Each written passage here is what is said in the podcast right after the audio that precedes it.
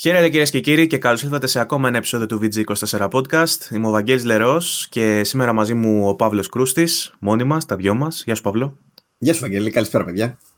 Ε, όπως θα παρατηρήσατε, όσοι μας βλέπετε, έχουμε κάνει κάποιες ε, αλλαγές ε, στο podcast. Ε, περιμένουμε τα σχόλιά σας να μας πείτε αν σας αρέσουν αυτά που κάνουμε. Ε, έχουμε βρει και έναν... Εγώ δεν τα βλέπω αυτά, απλά εσύ μου τα λες. Δηλαδή, μπορεί να με κοροϊδεύεις τώρα, δεν ξέρω. Μπορεί να τα λες έτσι. Μπορούσε.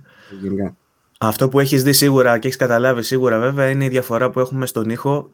Είτε είναι για καλό είτε για κακό θα φανεί αυτό μετά. Τουλάχιστον μπορούμε και ακουγόμαστε λίγο καλύτερα. Έχω λίγο, καλύτερη εικόνα από τον Παύλο τουλάχιστον προς το παρόν. Έχουμε βρει μια, μια νέα μέθοδο για να κάνουμε τα podcast. Ελπίζω να πάει καλά αυτό. Και το τελευταίο πράγμα που θα παρατηρήσετε είναι ότι έχω ξυριστεί και ότι είμαι σαν αρκουδάκι της αγάπης και αυτό δεν πρόκειται να ξαναεπαναληφθεί. Επίσης είμαι ακούρευτος.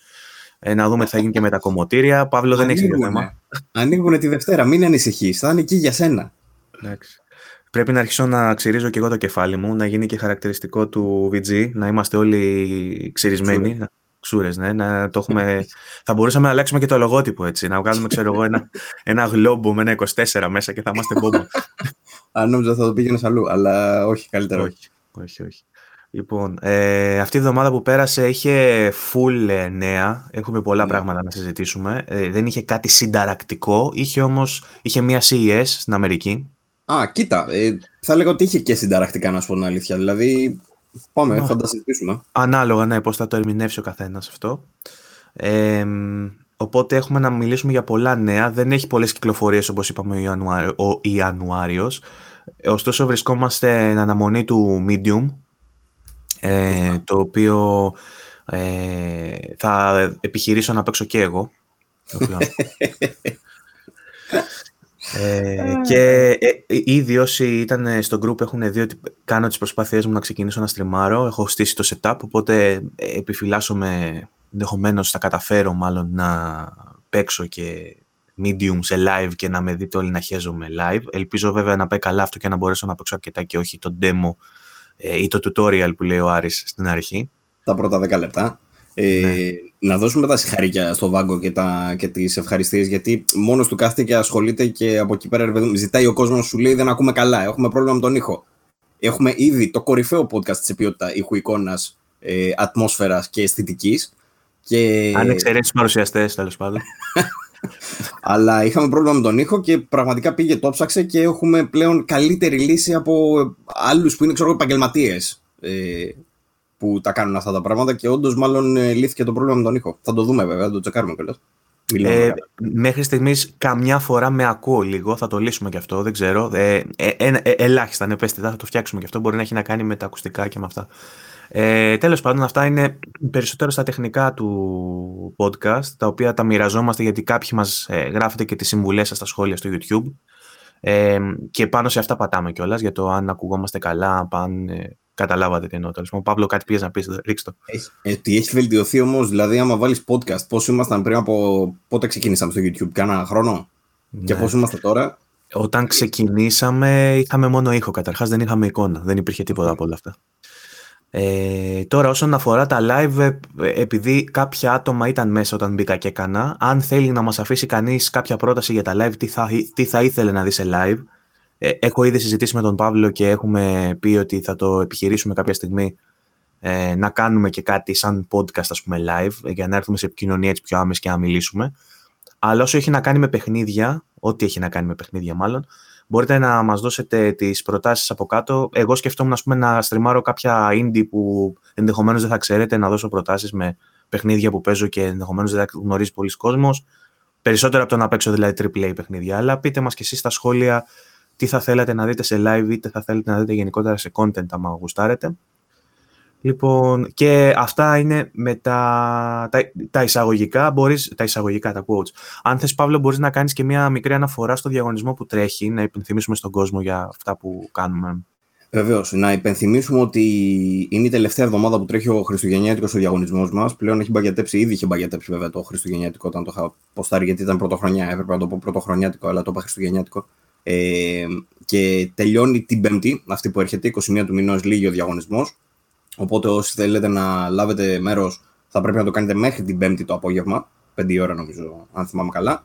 Ε, για όσους δεν μας έχουν ακούσει, εν συντομία να πω ότι δίνουμε 80 παιχνίδια κονσόλα PlayStation 4 Pro, ε, συνδρομές, ε, κάρτα για το PlayStation Store, χειριστήριο.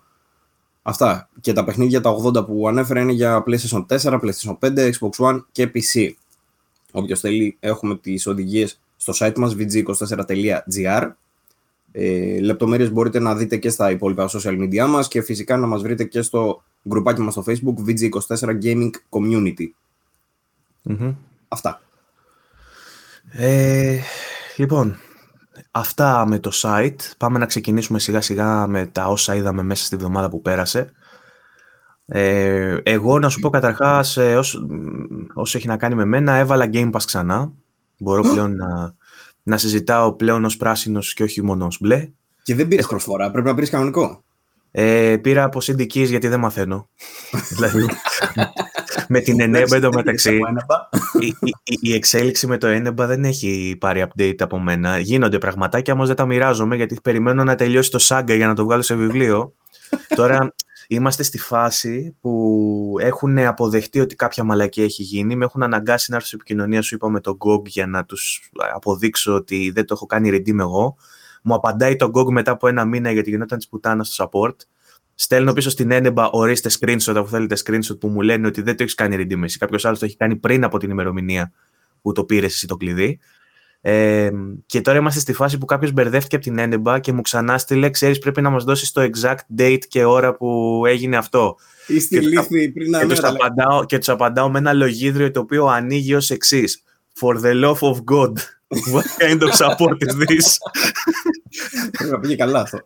ναι, και αφού τους έγραψε ένα κατεβατό που τους τους στόλισα κανονικά, μου απαντήσανε χίλια συγγνώμη, ο Μάρκ, ο τύπος, δεν είχε δει το προηγούμενο email σας. Είμαστε ακόμα λέει σε αναμονή, θα σας απαντήσω.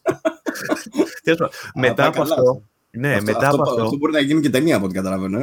Ε. Εννοείται, εννοείται. Ρε. Όλες μου ιστορίες μπορούν να γίνουν ταινίες ή έπι. Να γραφούν σαν τον Όμηρο, ξέρω εγώ, τα έπι του, τα έπι του Βαγγέλη. Αυτό εγώ... ακούγεται για ακόμα καλύτερη παραγωγή. Αν και δεν πουλάνε τόσο τα έπι πλέον, πουλάνε τα audiobooks περισσότερο. Οπότε. Μπορεί να το κάνεις έτσι. Σε μορφή podcast να το ηχογραφήσουμε και μετά να το πουλάμε. Θα μπορούσα. Λοιπόν, ε, Όμως, επειδή αυτές τις μέρες ε, κάθισα και ασχολήθηκα, όπως είπα και πριν, το έχω πει εκατοντάδες φορές μέχρι, στιγμή, μέχρι στιγμής, ε, με το live stream για αυτά, ε, κάθισα και είδα ποιος θα είναι, με ποιον τρόπο θα μπορούσα να παίξω medium για να το στριμάρω και είδα ότι ο μοναδικός τρόπος τέλος πάντων είναι, αφού με τα reviews δεν ξέρω τι παίζει, δεν, έχουμε, δεν είχαμε κάποια επικοινωνία, μάλλον θα το πάρει ο Άρης από ό,τι κατάλαβα. Ναι, και να ενημερώσω ότι επειδή είχαμε πολλά παρεδώσει με την ε, Microsoft για αυτό το θέμα, γιατί το να μας έρχονται κωδικοί ε, για το Xbox. Παλιότερα τους κωδικούς του, της Microsoft τους παίρναμε ε, περίπου δύο εβδομάδες νωρίτερα, που ήταν μια πολύ καλή, ένα πολύ καλό διάστημα για να προλάβει να βγει και το review για πολλά. Δυστυχώς τον τελευταίο καιρό που δεν υπήρχε ούτως ή άλλως, όπως έχουμε πει, αντιπροσωπεία, που δεν υπήρχε ε, επικοινωνία καμία, ξέρω εγώ, για τα reviews κτλ. Τον τελευταίο χρόνο δηλαδή. Γι' αυτό δεν είχαμε και reviews για το Xbox τον τελευταίο χρόνο, τα αποκλειστικά τέλος πάντων της Microsoft. Ε, τώρα όμως που από το Σεπτέμβριο-Οκτώβριο που ξεκίνησε ξανά, έχουμε καταφέρει και έχουμε κάπως. Το θέμα ποιο είναι; Ότι οι κωδικοί έρχονται δυστυχώς, αντί να έρχονται νωρίτερα όπως ερχόντουσαν, έρχονται στο launch day. Ε, το οποίο δεν είναι πολύ χρήσιμο γιατί, οι κωδικοί της, γιατί τα παιχνίδια της Microsoft υπάρχουν ούτως ή άλλως στο Game Pass. Οπότε κάποιος ο οποίος θέλει να δει το παιχνίδι και να μάθει πώς παίζει το παιχνίδι, μπορεί απλά να το δει μέσω του Game Pass. Οπότε είναι άχρηστο για μας να κάνουμε review το οποίο θα βγει δύο εβδομάδες μετά, ξέρω, μία-δύο εβδομάδες μετά. Αυτό το πράγμα το συζητήσαμε με τη Microsoft, το καταλα... με την με το PR της Microsoft, το καταλαβαίνουν και οι ίδιοι και μας εξήγησαν ότι κάνουν ό,τι μπορούν για να, πάρουν, για να ξεκινήσουμε πάλι να παίρνουμε κωδικούς νωρίτερα αλλά δυστυχώς ακόμα για το Medium δεν έχουμε πάρει. Ευελπιστώ μήπως έρθει από εβδομάδα. Αυτή είναι η κατάσταση λοιπόν με το Medium. Αλλιώς launch day πάλι. Θα δούμε. Mm. Τέλος πάντων, επειδή έπρεπε να βρω και εγώ έναν τρόπο να το παίξω, αποφάσισα να βάλω Game Pass και με έβαλε σε ένα τρυπάκι αυτό που ξαναμπήκα στη διαδικασία να κατεβάζω άπειρα παιχνίδια τα οποία βάζω για 10 λεπτά και μετά τα παρατάω. Έχει αυτό το κακό η φάση με το Game Pass, ότι έχεις τόσα πολλά παιχνίδια που είναι σε φάση να δω λίγο αυτό, να δω λίγο και το άλλο. Κατέβασα να δω Injustice 2. Έπαιξα μία ώρα, το κλείσα. Γιατί ρε, έχει πολύ ωραίο story. Έχει πάρα πολύ ωραίο story, όμως δεν, δεν μου αρέσει καθόλου η μάχη του, δεν καταλαβαίνω τα κουμπιά. Δεν τα καταλαβαίνω. Το movie δεν το καταλαβαίνω. Έλα, τον Μάσιν κάνει για να δεις το story. Ε, Είδες τις φάτσες και τα λοιπά πώ του έχουν κάνει. Είδα, ναι. Τρελό mock-up και τέτοια. Έχει ξεφύγει πλέον. Α, αρκετά καλό. Θα μπορούσα να πω καλύτερο από το Avengers της Square Enix. ε, παίζει. Λοιπόν, κατέβασα και Wami 2, το οποίο με σόκαρε στο PC, έπαθα την πλακάρα μου. Το είχα ξαναδεί για λίγο, αλλά δεν είχα κάτσει ώρα να παίξω και μου κάνει εντύπωση πόσο καλύτερο είναι από το, ε, από το PlayStation τουλάχιστον. Στο Series X ενδέχεται να είναι ίδιο, δεν ξέρω.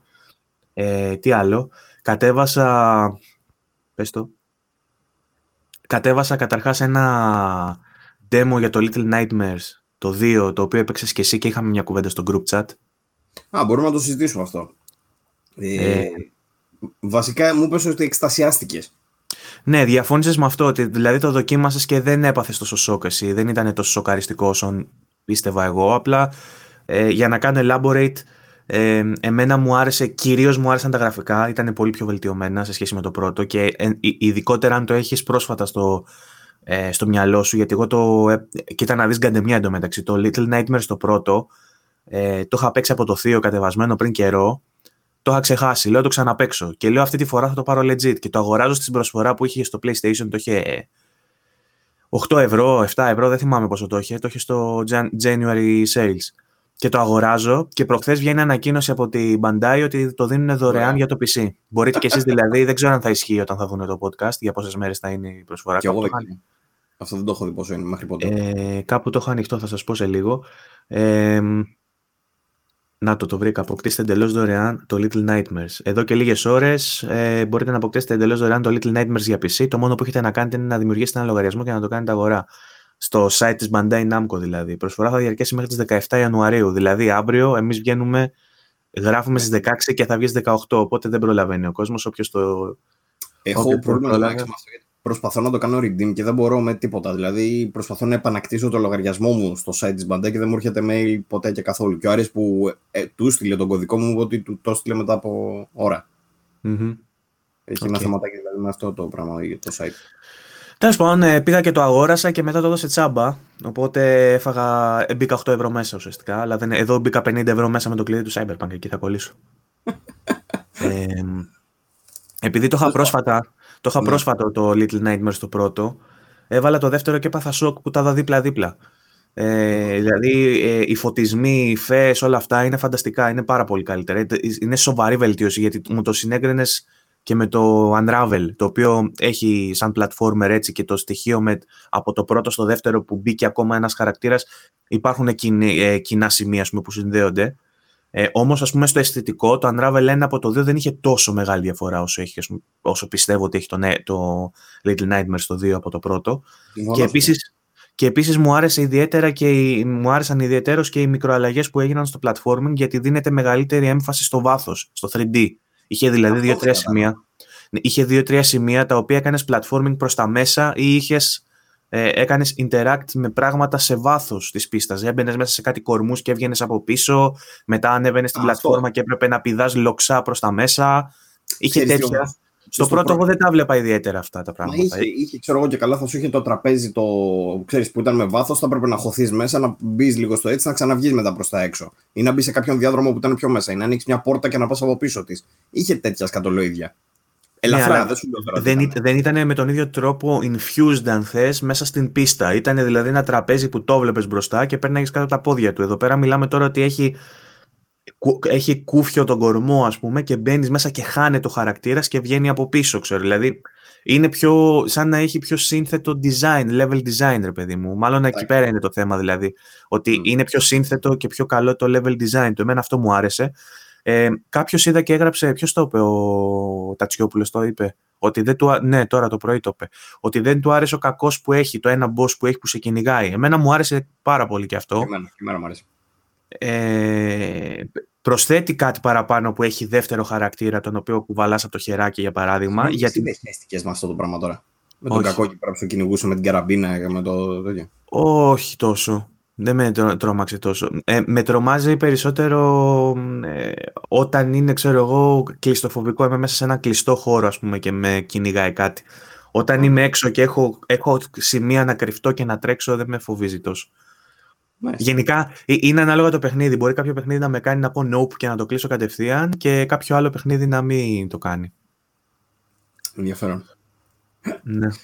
Ε, Να σου πω, η αλήθεια είναι ότι αυτό με το level design που λες, εγώ δεν το πολύ ένιωσα. Δηλαδή, νιώσα ότι μοιάζει πάρα πολύ με το ένα σε σχέση με αυτό το κομμάτι.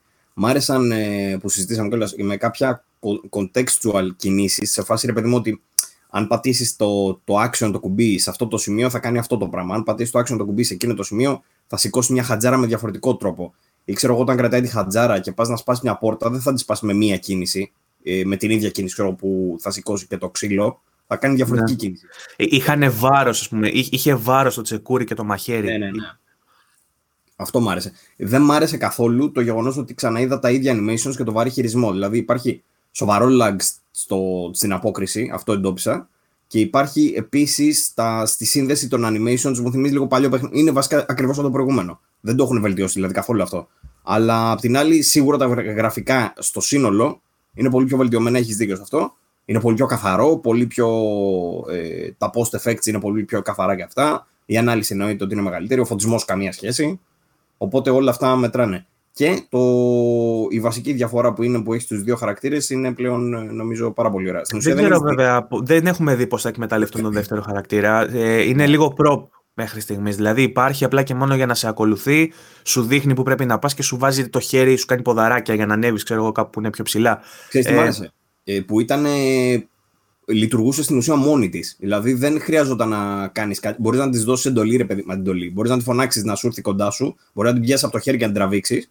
Ε, αλλά κατά τα άλλα λειτουργεί μόνη της. Αυτό μου άρεσε. Δηλαδή δεν είναι σαν τα άλλα παιχνίδια που σου έλεγε ότι πρέπει να τον ελέγξεις, να τον πας εδώ και να τον πας εκεί. Είναι πιο, πιο αυτόνομη. Και μου, θα, θα μπορούσε να έχει multiplayer, πιστεύεις; Τι, τι; Θα μπορούσε να έχει multiplayer, πιστεύεις; Όχι, νομίζω δεν θα το είχαν ανακοινώσει. Νομίζω δεν έχει. Αλλά και πάλι δεν, δεν νομίζω ότι, ότι αυτός είναι ο σκοπός. Νομίζω ότι όντως θέλανε να κάνουν. Τις, να πούμε ότι για τόσους έχουν παίξει το πρώτο το παιχνίδι, ότι ελέγχεις άλλον χαρακτήρα, ελέγχεις ένα αγοράκι ο οποίος λέγεται μόνο και στην ουσία ο δεύτερος χαρακτήρας που τον ελέγχει η AI είναι η πρωταγωνίστρια του 1, η Six. Ε, το κοριτσάκι που είναι με την κίτρινη την κάπα. Ε, ναι. Το demo σου δείχνει κιόλας πώς γνωρίζονται και φαντάζομαι θα είναι η πρώτη πίστα στο παιχνίδι αυτή. Ε, και... Το παιχνίδι δεν ξεκινάει με το κοριτσάκι. Ναι, αυτό λέω. Ότι ξεκινάει με το αγοράκι που πα και γνωρίζεις το κοριτσάκι.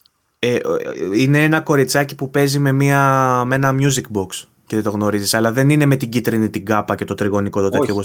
Είναι, είναι αυτή όμως. Είναι η Six. Okay. Ε, φαντάζομαι μετά δηλαδή θα πάρει και την κίτρινη την κάπα της, τη χαρακτηριστική. Έχεις καθόλου ιδέα πότε κυκλοφορεί; Ναι, βγαίνει στις ε, 20. Περίμενα, να σου πω ακριβώς. Βγαίνει τώρα μέσα στο Φλεβάρι. Ε, είναι από τα παιχνίδια τα αναμενόμενα του Φεβρουαρίου. Από τα πολύ αναμενόμενα. Και βγαίνει στις 11 ε, Φεβρουαρίου.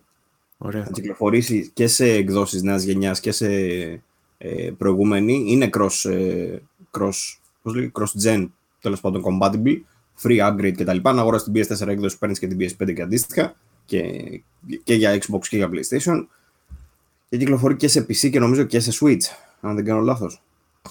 Ναι, και σε Switch. Το είχα ανοιχτό πριν μπροστά μου και το κλείσα σαν τον χαζό. Την πάτησα. Λοιπόν, ε, τώρα, σε αυτά που μπορείτε να προλάβετε εσείς και να πάρετε κάτι, ε, εντάσσεται και το επόμενο παιχνίδι που θα σας πούμε τώρα που έχει να κάνει με το Epic, με το Epic Games, το Epic Store το δίνει και είναι το Star Wars Battlefront 2 ε, το οποίο είναι αρκετά βελτιωμένο σχέση με το πρώτο και εγώ ήμουν λίγο προκατηλημένος γιατί το πρώτο αν θυμάστε είχε λίγο θέματα με τα loot boxes και με το ότι δεν είχε ιστορία τόσο ε, δεν ήταν τόσο ιστοριοκεντρικό. Δεν, δεν είχε ε, καν ε, campaign, δεν είχε single player campaign. Δεν είχε, ναι. Το, το Battlefront 2, αν θυμάμαι καλά και από συζητήσεις που έχουμε κάνει σε αυτό το podcast, έχει ιστορία, έτσι. Κανονικά, με πρωταγωνίστρια, παίζει και γνωστή ηθοποιός, δεν θυμάμαι τώρα πώς τη λένε αυτή. Ε, είναι, έχει full cast και story και cutscenes και απ' όλα. Και μάλιστα δεν θα έλεγα ότι είναι καλό το story του, αλλά σίγουρα ήταν βελτιωμένο με ό,τι Star Wars παιχνίδι είχαμε δει μέχρι τότε, που σημαίνει ότι μέχρι να βγει το Jedi, το Fallen Order, αυτό ήταν ας πούμε το story που ξέρεις. Μετά από χρόνια δεν είχαμε δει παιχνίδι άλλο Star Wars τα τελευταία χρόνια με story. Οπότε πριν το Fallen Order αυτό ήταν το μόνο με story. Και ήταν ok, ξέρω εγώ δηλαδή για κάποιες ώρες, για 4-5 ώρες δεν ήταν πολύ μεγάλο. Ε, μπορούσε να παίξει ένα campaign ε, με shooting, ξέρω εγώ, mechanics και τέτοια που ήταν εντάξει, Λοιπόν, μέχρι τις 21 Ιανουαρίου μπορείτε να το πάρετε μπαίνοντας στο Epic Store το παιχνίδι.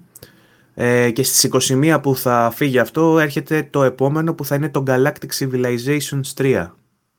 Το οποίο δεν έχω ιδέα τι είναι, αλλά θα είναι τσάμπα. Οπότε όποιος γουστάρει. Οπότε, ε, οπότε ναι, μπείτε και πάρτε το. Λοιπόν, τι άλλο, έχεις καμιά είδηση που θες να πεις εσύ έτσι Έχουμε σημαντική; πολλά. Ε... Έχω κι εγώ πολλά, απλά θέλω να δω πώς το έχεις στο μυαλό σου, αν έχεις κάποια πολύ σημαντική που θες να ξεκινήσουμε για να τη συζητήσουμε. Ε, όχι, πες, θα σου πω στην πορεία.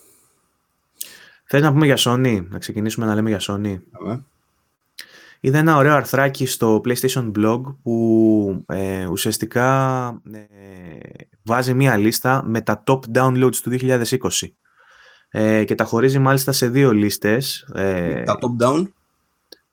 Ε, τα top, top downloads, δηλαδή τα top, ε, ναι, οι top ψηφιακές αγορές προφανώς για το 2020 και για το PlayStation 5 και για το PlayStation 4 και για το PSVR και το χωρίζει σε δύο λίστες της Αμερικής και της Ευρώπης. Δεν ξέρω αν θες να πούμε και της Αμερικής. Ε, τα δείχνω βασικά, ο κόσμος μπορεί να δει. Θα το βρω κι εγώ. Λοιπόν, ε, χωρίς ε, μεγάλες ε, εκπλήξεις, ε, το PlayStation 5 έχει πολύ συγκεκριμένο line-up, ας πούμε. Ήταν, ήταν περιορισμένο το pool με τα παιχνίδια που θα μπορούσαν να διεκδικήσουν θέσεις. Πρώτο είναι το Call of Duty Black Ops, το Cold War. Ε, εντάξει. Εντάξει, λογικό, έχει και το multiplayer, παίζει πολλοί κόσμος στο Warzone, παίζει πολλοί κόσμος στο online του Call of Duty, είναι λογικό και πάντα κάνει πωλήσεις έτσι κι αλλιώς το συγκεκριμένο παιχνίδι. Στη δεύτερη θέση έχουμε το Marvel ε, Spider-Man Miles Morales. Διαβάζω κυρίως της Ευρώπης στη λίστα. Τώρα για την Αμερική θα πούμε για τις διαφοροποιήσεις. Ε, το Miles Morales, εντάξει, προφανώς μαζί με το Demon Souls πιστεύω είναι τα top παιχνίδια που βγήκαν στο PlayStation στο launch. Οπότε είναι λογικό να έχει και πολύ καλές πωλήσεις. Ε, τρίτη θέση έχει το Assassin's Creed ε, το Valhalla. Τέταρτη το FIFA 21 που εδώ μας, μου κάνει μια μικρή εντύπωση. Βέβαια δεν ξέρω το πώς καταμετρήθηκε και αν ε, ε, εμπεριέχονται μέσα οι χρήστες που το αγόρασαν για PlayStation 4 και μετά πήραν το Chaba upgrade για την έκδοση του PlayStation 5, αν αυτό δηλαδή μετράει ως ε, digital download ε, ή αν καταμετράται στο PlayStation 4. Ε, το λέω γιατί το FIFA πάντα φιγουράρει πρώτο, τουλάχιστον στην Ευρώπη έτσι θα περιμένα. Στην πέμπτη θέση έχουμε το Demon Souls. Ε, αναμενόμενο και αυτό, ίσως θα έπρεπε και πιο ψηλά, αλλά εκεί είναι.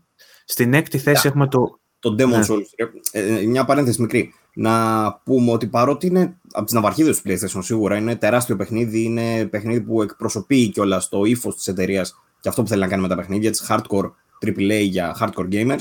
Ε, το Dem- είναι όμως ανήκει σε ένα είδος το οποίο δεν είναι mainstream στην ουσία το Demon Soul. Είναι για niche, niche κοινό. Είναι δηλαδή για, για λίγους, για, για εκλεκτούς, για αυτούς που παίζουν αυτά τα παιχνίδια, ας πούμε. Οπότε δεν παράλογο ξέρω εγώ, που δεν είναι ας πούμε, στην πρώτη θέση. Προφανώς, εντάξει. Ναι. Απλά επειδή, είναι, επειδή έχει πολύ λίγα παιχνίδια διαθέσιμα το PlayStation 5, ρε παιδί μου, στο launch και ενδεχομένως αν σου έλεγαν πάρε δύο παιχνίδια θα έπαιρνες το Spider-Man και το Demon Souls, λογικά. Ή το FIFA και το Spider-Man, ξέρω Αν είσαι mm. πιο mainstream, πιο casual. Αυτό.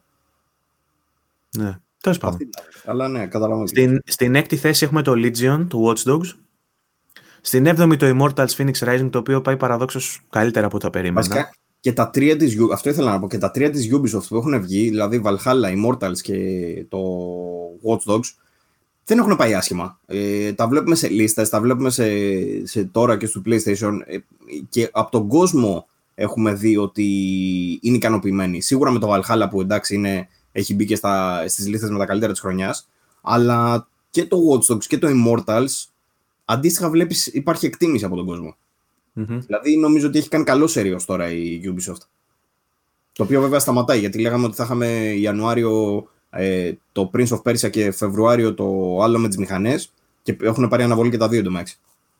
Έκανε πολύ καλό launch η Ubisoft. Ήταν η εταιρεία με τις περισσότερες προτάσεις για κονσόλες νέας γενιάς. Δηλαδή μπήκε mm. με Valhalla, Watch Dogs Immortals με τρία πολύ παιχνίδια, πολύ, πολύ καλά παιχνίδια. Mm. Ενδεχομένως οι περισσότεροι από εμάς, δηλαδή όταν πήραν PlayStation 5 ή Series X, την εγγενίασαν την κονσόλα με παιχνίδι Ubisoft, το οποίο είναι πολύ σημαντικό όντως. Μα ήταν Όμως... έτοιμη, ρε φίλε. Ήταν έτοιμη. Οι υπόλοιπες εταιρείες δεν ήταν έτοιμες. Το θέμα είναι από εδώ και πέρα όμως. Ότι από εδώ και πέρα η Ubisoft έχει λίγο κενό καλεντάρι, ας πούμε. Δηλαδή θα περιμένουμε εναγωνίω για το επόμενο με λίγες πληροφορίες, πολύ λίγες πληροφορίες. Ναι. Ε, ξέρουμε ότι το Μάρτιο βγαίνει το. Αυτό με τις μηχανές που ξεχνάω όλη την ώρα πώς λέγεται. Ε, Έφαγε delay αυτό. Αυτό ήθελα να πω. Ήταν να βγει Φλεβάρι που θα συνέχιζε κάπως ας πούμε το σερί της Ubisoft Αλλά έφαγε delay μάλλον για δεύτερο εξάμεινο 2021. Είπανε αργότερα μέσα στη χρονιά. Ε, αυτό που είχε φάει ήδη delay είναι το Prince of Persia Remake, το οποίο το έχουμε ξανασυζητήσει ότι δεν μας γέμιζε το μάτι και θα δούμε τέλος πάντων πώς θα πάει αυτό. Το οποίο βγαίνει μέσα στον Μάρτιο, έτσι. Οπότε το επόμενο παιχνίδι το σοβαρό της Ubisoft είναι μέσα στον μαρτιο Τέλεια. Λοιπόν, στην 8η θέση έχουμε το NBA 2K21 Next Generation. Παραπάνω θα το περίμενα. Ε, το οποίο είναι παραπάνω στην Αμερικάνικη λίστα. Είναι στη, νούμερο, στην, ε, στη θέση νούμερο 4 στην Αμερικάνικη λίστα. Στην Ευρωπαϊκή είναι στο 8. Ναι. OK, okay, αναμενόμενο. Σχετικά καλά θα έλεγα. Στην ένατη θέση έχουμε το Sackboy A Big Adventure. Αυτό δεν το έχω παίξει. Είναι από τα παιχνίδια που θα ήθελα να παίξω και δεν έχω παίξει. Όμως η μεγάλη έκπληξη είναι στο νούμερο 10 που βλέπω ότι υπάρχει το Tom Clancy's Rainbow Six Siege. Ε... Πάλι Ubisoft και πάλι για έναν λόγο. Είναι έτοιμη με next gen patch. Ενώ όλοι οι υπόλοιποι δεν είναι. Δεν έχει βγει Capcom με, με μόνο το Devil May Cry που έβγαλε, αλλά είναι με επί πληρωμή. Ε, από τους υπόλοιπους δεν είναι, είναι λίγοι αυτοί που έχουν έτοιμα μπόλικα παιχνίδια, ξέρεις κατάλογο. Δηλαδή είναι ένα Mortal Kombat, είναι ένα. Ε, Πώς το είπαμε τώρα. Ε, η Ubisoft είναι αυτή που έχει σχεδόν όλο τον κατάλογό της με έτοιμα παιχνίδια για next gen. Ισχύει. Εν τω μεταξύ λοιπόν... το δοκίμασα το Rainbow Six. Ε, δοκίμασα και το mode που είναι στα 120 Hz. Είναι βούτυρο, όντως. Ε, για αυτούς που, που παίζουν το παιχνίδι είναι τα MAM. Ακόμα και τόσα χρόνια μετά έχουν κάνει τις απαραίτητες βελτιώσεις. Το μενού μέσα του παιχνιδιού είναι αγνώριστο σε σχέση με το πώς το θυμάμαι εγώ. Έχουν προσθέσει δηλαδή άπειρο πράγμα από τότε. Χαρακτήρες, πίστες, πανικός. Γι' αυτό δηλαδή υπάρχει τρελή συντήρηση ε, και σε σχέση με το πώς ήταν τότε έχουν βελτιώσει και τα γραφικά αρκετά. Δηλαδή και τώρα που το έπαιξα μου φάνηκε GG, OK, okay, πολύ καλό. Εγώ το είχα παίξει σε beta φάση πολύ παλιά, το δεν το έχω παίξει πρόσφατα και σίγουρα με τα updates θα έχει γίνει άλλο παιχνίδι από αυτό που έχω παίξει εγώ, όμως το concept του ακόμα δεν με έχει τραβήξει για να πω ότι θα πάω. Λοιπόν, πάμε στα PS4 Games, όπου επιβεβαιώνεται μάλλον αυτό που είπα πριν, ότι δηλαδή ο κόσμος που είναι να αγοράσει το FIFA το πήρε για το 4 και πήρε μετά το τσάμπα το upgrade και δεν καταμετρήθηκε προφανώς ε, στα charts του PlayStation 5, γιατί έχουμε στην πρώτη θέση το FIFA 2021 και στη δεύτερη θέση το FIFA 20. δηλαδή, ε, το FIFA που βγήκε, το 20, το FIFA βγήκε τον Σεπτέμβριο-Οκτώβριο, νομίζω Οκτώβριο του 2019 και συνέχισε να πουλάει μέσα στο 2020. Βγήκε το FIFA 21 ε, στο τέλος του 2020 και συνέχισε να πουλάει. Και έχει κάνει αρκετά, αρκετές πωλήσεις για να είναι στις πρώτες δύο θέσεις FIFA. FIFA, FIFA.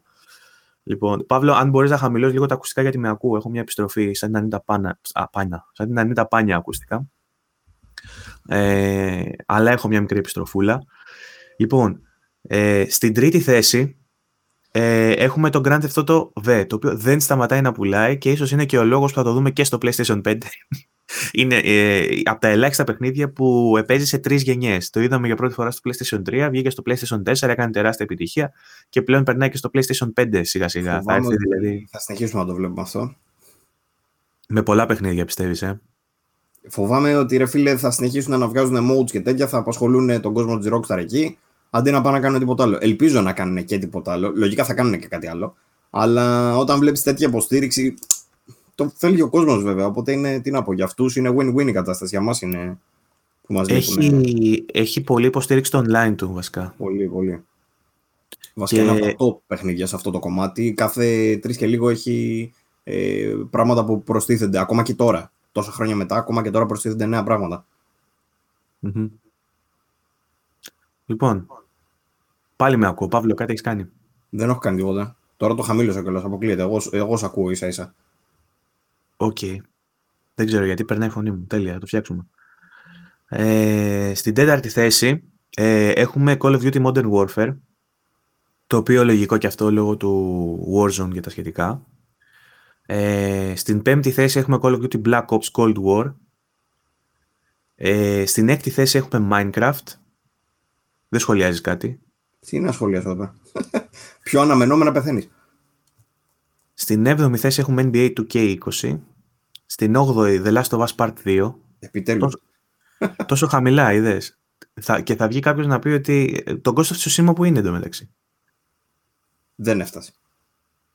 Πραγματικά, δηλαδή το έβγαλε το ε, Player's Choice, ας πούμε, ότι έστω ότι το The Last of Us δεν άρεσε και άρεσε τον Ghost of Tsushima. Πού είναι τον Ghost of Tsushima σε πωλήσεις; Πείτε μας. Περιμένω μία απάντηση. Θα είναι λίγο παρακάτω λογικά. Φαντάζομαι δεν θα είναι πολύ παρακάτω δηλαδή. Θα ήταν θέση, φαντάζομαι μέχρι το 15 θα το βλέπαμε. Ε, πόσα παιχνίδια βγήκαν μέσα στο 2020. Είναι εντυπωσιακά τα δύο επόμενα όμως. Witcher 3, Wild Hunt, θέση 9. Και στη θέση 10 το Red Dead Redemption 2. Για το Red Dead Redemption 2 δεν θα έλεγα τόσο. Έχει και το online, είναι και Rockstar. Θα μπορούσες να πεις ότι έχει μια μακρο, μακροβιότερη έτσι, Ισχύει, είχε βγει και πολύ πιο πρόσφατα. Το Witcher, ας πούμε, παιχνίδι του 15, έτσι. Παρ' όλα αυτά συνεχίζει και που λέγεται το βγάζουν συνέχεια σε προσφορές κτλ. Το Red Dead ε, βγήκε σε, και σε μεμονωμένη έκδοση στο online του που έχει νομίζω 5 ή 10 ευρώ. Μπορεί να το βρει δηλαδή κάποιος στο store για να παίζει μόνο το online του και δεν είμαι σίγουρος αν το καταμετρούν μαζί τώρα για να βγει το στη θέση νούμερο 10. mm Λοιπόν, ε, και Red Dead, το είπαμε το Red Dead Redemption, για το Witcher ήθελα να πω βασικά, ότι αυτό είναι η μεγάλη έκπληξη, ότι βρίσκεται στο νούμερο 9 το The Witcher. Ε, μετά τι έχει, μετά έχει τα VR games. Στα VR games δεν έχω καμία εμπειρία να σας πω ότι παίζει με τα παιχνίδια αυτά, μπορώ μόνο να σας τα διαβάσω. Στη θέση νούμερο 1 είναι το Beat Saber, στη θέση νούμερο 2 το Job Simulator, στη θέση νούμερο 3 το Blood and Truth, στη θέση νούμερο 4 το Super Hot VR, Στη θέση νούμερο 5 το The Walking Dead Saints and Sinners, το οποίο ε, είναι το μόνο που ξέρω επειδή το συζητάτε συνέχεια ότι είναι φοβερό. Είναι στη θέση νούμερο 5 για κάποιο λόγο, δεν είναι πιο ψηλά. Στη θέση νούμερο 6 είναι το Creed uh, Rise to Glory. Και αυτό έχει πάει πολύ καλά, ρε φίλε. Σχετικά ναι, θα έλεγα. Και δεν το έχουμε δει αυτό. Ε, στη θέση νούμερο 7 Astrobot Rescue Mission. Στη θέση νούμερο 8 το Gorn. Στη θέση νούμερο 9 Vader Immortal Star Wars VR Series και στη θέση νούμερο 10 το Arizona Sunshine. Υπάρχει μετά και μια ακόμα κατηγορία η οποία είναι η free to play και την καταμετρά ξεχωριστά. Mm. Σε αυτήν έχουμε πρώτα την δωρεάν έκδοση του Call of Duty, το Warzone. Θέση νούμερο 2 Rocket League. Στο 3 Fortnite. Στο 4 Apex, το Legends. Στη θέση 5 το Hypers, ε, Hyperscape. Στη θέση 6 το... Καλά πήγε αυτό, ε. Δεν το έχω παίξει. Ναι. Genshin Impact που έχω παίξει λίγο είναι στο, στο, νούμερο, στο νούμερο 6. Μετά έχουμε το Rock Company, μετά έχουμε το Brawlhalla, Destiny το 2. Rock Company, ρε φίλε, έχω βαρεθεί να το βλέπω σε διαφημίσεις. Έχουν ξεσκιστεί στις διαφημίσεις για το Rock Company και δεν είμαι σίγουρος καν πόσο καλό μπορεί να είναι δηλαδή, ένα τέτοιο παιχνίδι. Στα sponsored λες. Παντού ρε, παντού. Rock Company. Όποια να μπεις, έχει ε, βιντεάκια στο YouTube. Μπαίνεις, έχει την κάρη διαφημίσεις. Και δεν, δεν είναι ότι το έχω ψάξει κάτι τέτοιο για να μου το πετάει. Είναι ότι όντως το πετάει. Mm-hmm. Και τον Brawlhalla πολύ καλά. Ε. Επίσης το Brawlhalla είναι ένα παιχνίδι της Ubisoft που έχει συνεχή υποστήριξη. Μπράβο. Και το Destiny, εντάξει. Destiny, εντάξει. Στανταράκι αυτό. Το οποίο επίσης έχει πάρει patch για Next Gen να υπενθυμίσουμε. Mm-hmm. Και τέλος έχουμε το eFootball το 2020. Τη light έκδοση που είναι η free to play. Ευγαίνει κάθε χρόνο αυτή. Ωραίο, oh. ενδιαφέρον. Ενδιαφέρον, αναμενόμενα όλα. Ε, εντάξει, πάνω κάτω αυτά περίμενα. Ίσως περίμενα λίγο παραπάνω, ξέρω, του Βελάστοβας ε, για να μπει και κανένα Ghost of Tsushima, ξέρεις, αλλά πιάσαν τις πρώτες όλα τα κλασικά. Τεράστια εντύπωση μου κάνει που είναι εκτός τελείως το Tsushima. Mm. Ε, άμα έχεις από πάνω τρία Call of Duty, ένα Grand Theft Auto, τρία FIFA, 500 Minecraft και NBA, κλείσαν οι 10 θέσεις.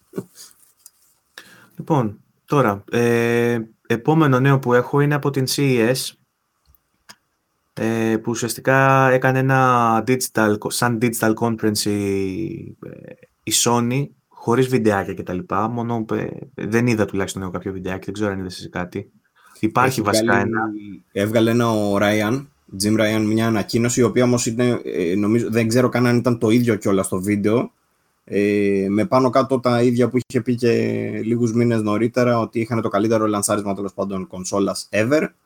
Ναι. Ε, αυτό νομίζω. Δεν Όχι, το βλέπω τώρα. Προσπαθώ να το δω μάλλον. Δεν μου επιτρέπει.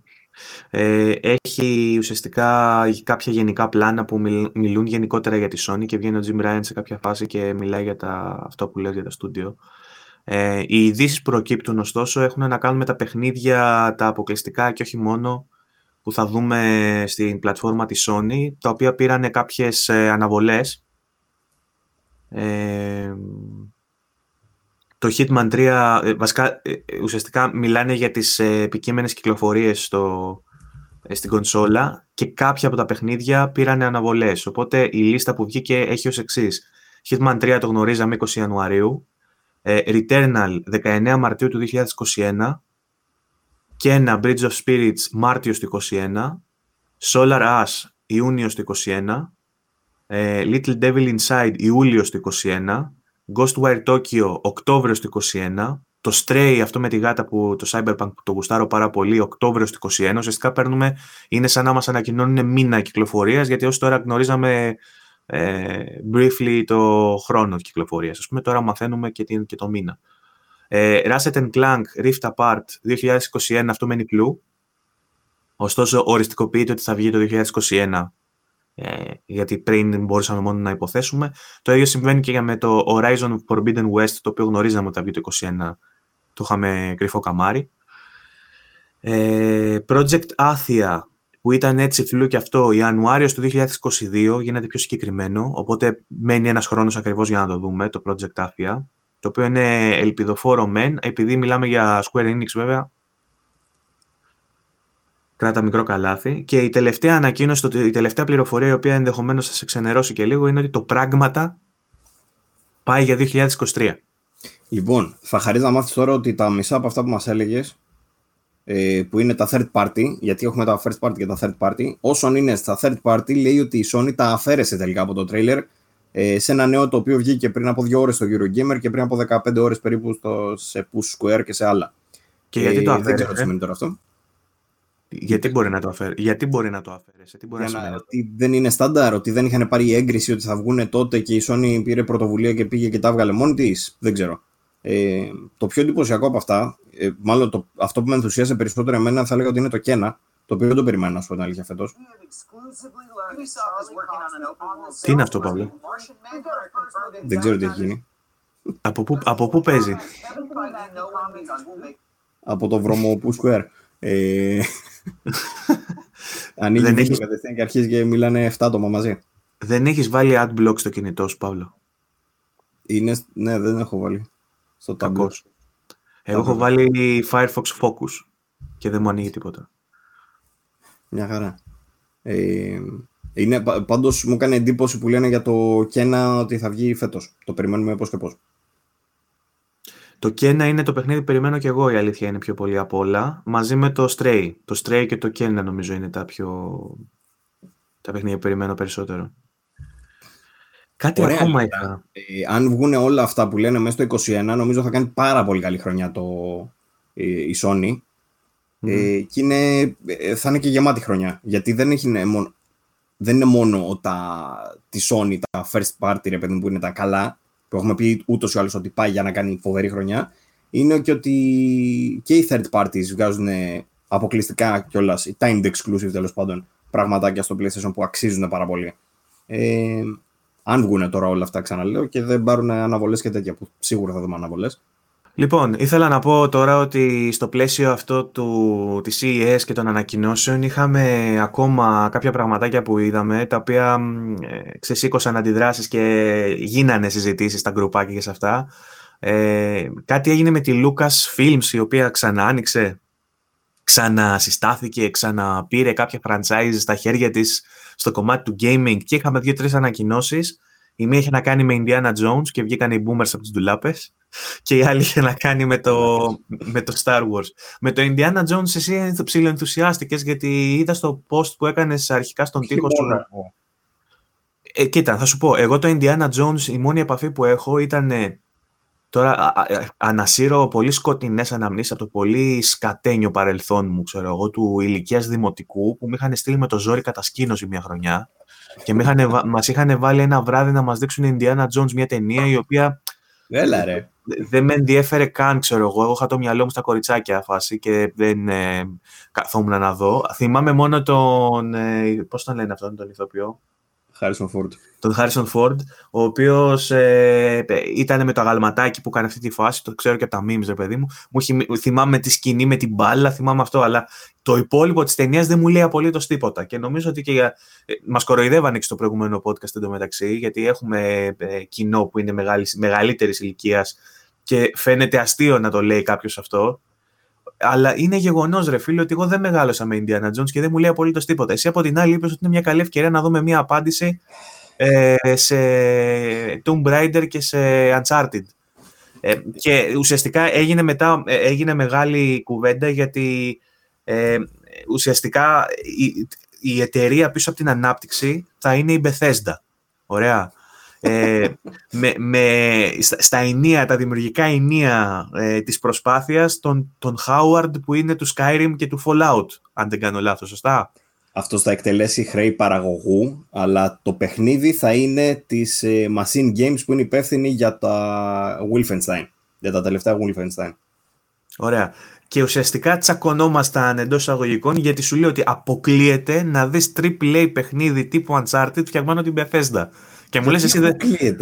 Γιατί ρε φίλε είναι Bethesda. Δηλαδή όταν σκέφτεσαι Bethesda, σκέφτεσαι ένα παιχνίδι με μέτρια textures, με, μέτρια animations, ξέρω εγώ. Ε, λοιπόν. okay, καλό gameplay, καλό level design, όμως ρε φίλε άσχημο, ε, χωρίς καμία κινηματογραφικότητα ουσιώδη. Για κάποιο λόγο, για κάποιο λόγο λαμβάνεις υπόψη σου τη, τη μισή βιβλιοθήκη της Bethesda που όντως είναι έτσι, αλλά κυρίως είναι τα παιχνίδια που αναπτύσσει τα Bethesda ε, Game. Ποια δεν είναι, τα Dishonored και τα Wolfenstein, δηλαδή ναι, είναι η επιτομή της κινηματογραφικότητας και ψηλά production values. Εγώ δεν το βλέπω αυτό. Έχει τεράστια production values. Δεν, μάλλον δεν τα έχει παίξει, δεν εξηγείται αλλιώς. Η Bethesda έχει ε, στην, ε, στο, ε, στα studios της τέλος πάντων ε, 4-5 ε, σύνολο. Πώς είναι, ρε φίλε, αυτό ψάχνω να βρω τώρα, περίμενα. Ε, είναι νομίζω 4-5 στούντιο. Αυτά τα ναι. 4-5 στούντιο να υπενθυμίσουμε το στον κόσμο ότι αυτή τη στιγμή έχουν μεταβεί, ανήκουν στη Microsoft επίσης. Αυτό επίσης πρέπει να το έχουμε στο πίσω μέρος του κεφαλιού μας, γιατί δηλώνει πολλά για το budget. Όμως, αστεράκι, αστεράκι, η, η, η εξαγορά της Bethesda δεν έχει ολοκληρωθεί. Οπότε τα παιχνίδια που θα ανακοινωθούν τώρα Συγγνώμη, Ενδέχεται. αυτό τώρα το λένε κάτι φανμπόγια όμως που λες εσύ τώρα, έτσι. Ο, αυτό, το έχω δει να το λέει, αυτό το ναι, έχω δει να το λέει άνθρωπος που γράφει ναι. στο Xbox το 365, το φιλικό. Δεν σημαίνει τίποτα αυτό. Ε, ότι δηλαδή ισχύει. δεν έχει ολοκληρωθεί η εξαγορά. Θα μπορούσε το παιχνίδι ακόμα να μην έχει να κάνει, να μην είναι αποκλειστικότητα της Microsoft, πρώτον. Άλλο αυτό, ναι. Ναι, μπορεί, δη, μπορεί δηλαδή να μην είναι αποκλειστικό. Το ότι η Bethesda εν τέλει θα καταλήξει στη Microsoft είναι δεδομένο. Εντάξει, το έχουμε, είναι σχεδόν σίγουρο ότι θα γίνει. Αλλά επειδή ναι. αυτό το παιχνίδι ανακοινώθηκε πριν ολοκληρωθεί η εξαγορά, θα μπορούσαμε να το δούμε στο PlayStation. Η διαφωνία μας βέβαια δεν είναι εκεί. Μακάρι να το πάρει το Xbox να έχει αποκλειστικά, γιατί κάνει καλό στο gaming να έχει αποκλειστικά και η Microsoft. Δεν θέλουμε να βλέπουμε αποκλειστικά μόνο από τη Sony. Το θέμα είναι αν θα είναι καλό παιχνίδι και εκεί πέρα εγώ εκφράζω τις ε, επιφυλάξεις μου. Εσύ λες ότι είναι καλή εταιρεία και ότι το Wolfenstein και το Dishonored, ας πούμε, ε, είναι καλά δείγματα γραφής για να πεις ότι θα σου βγάλουν ένα Indiana Jones το οποίο δεν ξέρω πώς το φαντάζεσαι το Indiana Jones, γιατί ουσιαστικά το βιντεάκι που έδειξαν ε, ήταν ένα τραπέζι με κάποιο CG πάνω, με κάποια αντικείμενα που έχουν να κάνουν με το, με το franchise του Indiana Jones. Θα αργήσουμε πολύ να το δούμε. Ήταν ένας σκέτο teaser που δεν έδειχνε στην ουσία τίποτα. Έδειχνε μόνο ότι θα βγει Indiana Jones από αυτές τις εταιρείες. Τίποτα άλλο. Και λίγο έπαιζε το theme του Indiana στο background. Αλλά, ε... Μιλάμε τώρα για concept art. Ναι, ούτε καν. Ήταν, και ε, το ανέφεραν κιόλας στο Twitter ότι θα αργήσουμε πάρα πολύ ε, για να δούμε έστω και τα πρώτα νέα. Λίγο θα ήθελα να συζητήσουμε όμως για την Bethesda. Θέλω να μου πεις για ποιο λόγο ε, θεωρείς ότι δεν υπάρχει περίπτωση να βγει κάτι καλό από αυτό που βλέπεις, ας πούμε. Δεν, δεν λέω ότι δεν θα βγει κάτι καλό, αλλά έχω να κάνω δύο σχόλια. Το πρώτο είναι ότι επειδή μιλάμε για concept art, δεν μπορείς ακόμα να γνωρίζεις το είδος του παιχνιδιού, δεν ξέρεις δηλαδή αν θα είναι third person ή αν θα είναι first person, δεν ξέρεις αν θα είναι αμυγός action adventure. Είπα, είπα αστειευόμενος ότι θα μπορούσε να είναι ένα card game τύπου Gwen και να έχει μέσα σε φάσεις τον... Πες τον πάλι τον ξέχασα τον ηθοποιό. Να έχει τον Indiana, τον Jones, σε διάφορε, τον Harrison Ford, να τον έχει σε διάφορες ε, φάσεις της ζωής του, ε, μωρό, γέρο, ξέρω εγώ, τέτοια φάση με διαφορετικό attack και defense και να είναι card game, ξέρω εγώ. Λέμε τώρα, δίνω ένα παράδειγμα. Θα μπορούσε το παιχνίδι να είναι first person και να είναι VR. Που δεν έχει η Microsoft VR εντωμεταξύ. Λέμε τώρα, λέω τρέλες. Θα μπορούσε να είναι strategy; Δεν ξέρω τι να σου πω, ρε φίλε. Αν όμως πάρουμε ως ε, δεδομένο ότι θα είναι ένα παιχνίδι που θα παραπέμπει σε Uncharted και σε Tomb Raider, θα έχουμε να κάνουμε με ένα ε, third, part, ε, third person action adventure παιχνίδι το οποίο θα έχει έντονα στοιχεία κινηματογραφικότητας. Και προσπαθώ να ανασύρω μέσα από το μυαλό μου άλλα παιχνίδια της Bethesda, για χάρη αυτής της κουβέντας και προσπερνώντας το ότι είναι ο Χάουαρντ στο κεφάλι αυτής της προσπάθειας και ότι το στούντιο από πίσω δεν θα είναι το στούντιο της Bethesda που φτιάχνει το Skyrim και το Fallout, γιατί τότε αλλήμονό μας. Θα βλέπαμε, θα βλέπαμε μηχανή γραφικών του PlayStation 3 με textures του, του PlayStation 2 σε Indiana Jones, το οποίο εντάξει μπορεί να, να έκανε και καλό fan service για κάποιους από εσάς τους boomers. Λοιπόν, ε, ε, το, έχεις, το έχεις αποδεχτεί πλέον, δεν αντιδρά στον boomer, το έχεις, το έχεις, το boomer, ναι, μου φαίνεται το έχεις αποδεχτεί. Θα μπορούσε κάποιος να το πει και βρισιά, για, τέλος πάντων. Ε, έστω λοιπόν ότι αποδεχόμαστε ότι δεν θα είναι σαν και αυτά τα παιχνίδια και ότι θα είναι σαν τα άλλα. Γιατί η Bethesda είναι αυτά και είναι και τα άλλα. Τα άλλα, σε ένα στο μυαλό σου, είναι τα Wolfenstein, τα οποία και στο δίνω. Ε, έχω δει πολύ, δεν έχω παίξει Wolfenstein, οπότε δεν μπορώ να ξέρω αν είναι όλο, όλο, όλο το παιχνίδι έτσι όπως είναι στο λίγο gameplay που έχω δει εγώ, γιατί έχω παίξει κάποιες πίστες, ξέρω εγώ, κάποια λεπτά, δεν έχω τελειώσει το παιχνίδι. Στο δίνω ότι δεν το αναφέρω καν το Wolfenstein και ότι γαμάει και δέρνει. Το Dishonored που έχω παίξει και τα δύο και τα έχω τελειώσει, δεν μπορώ να πω ότι ήταν.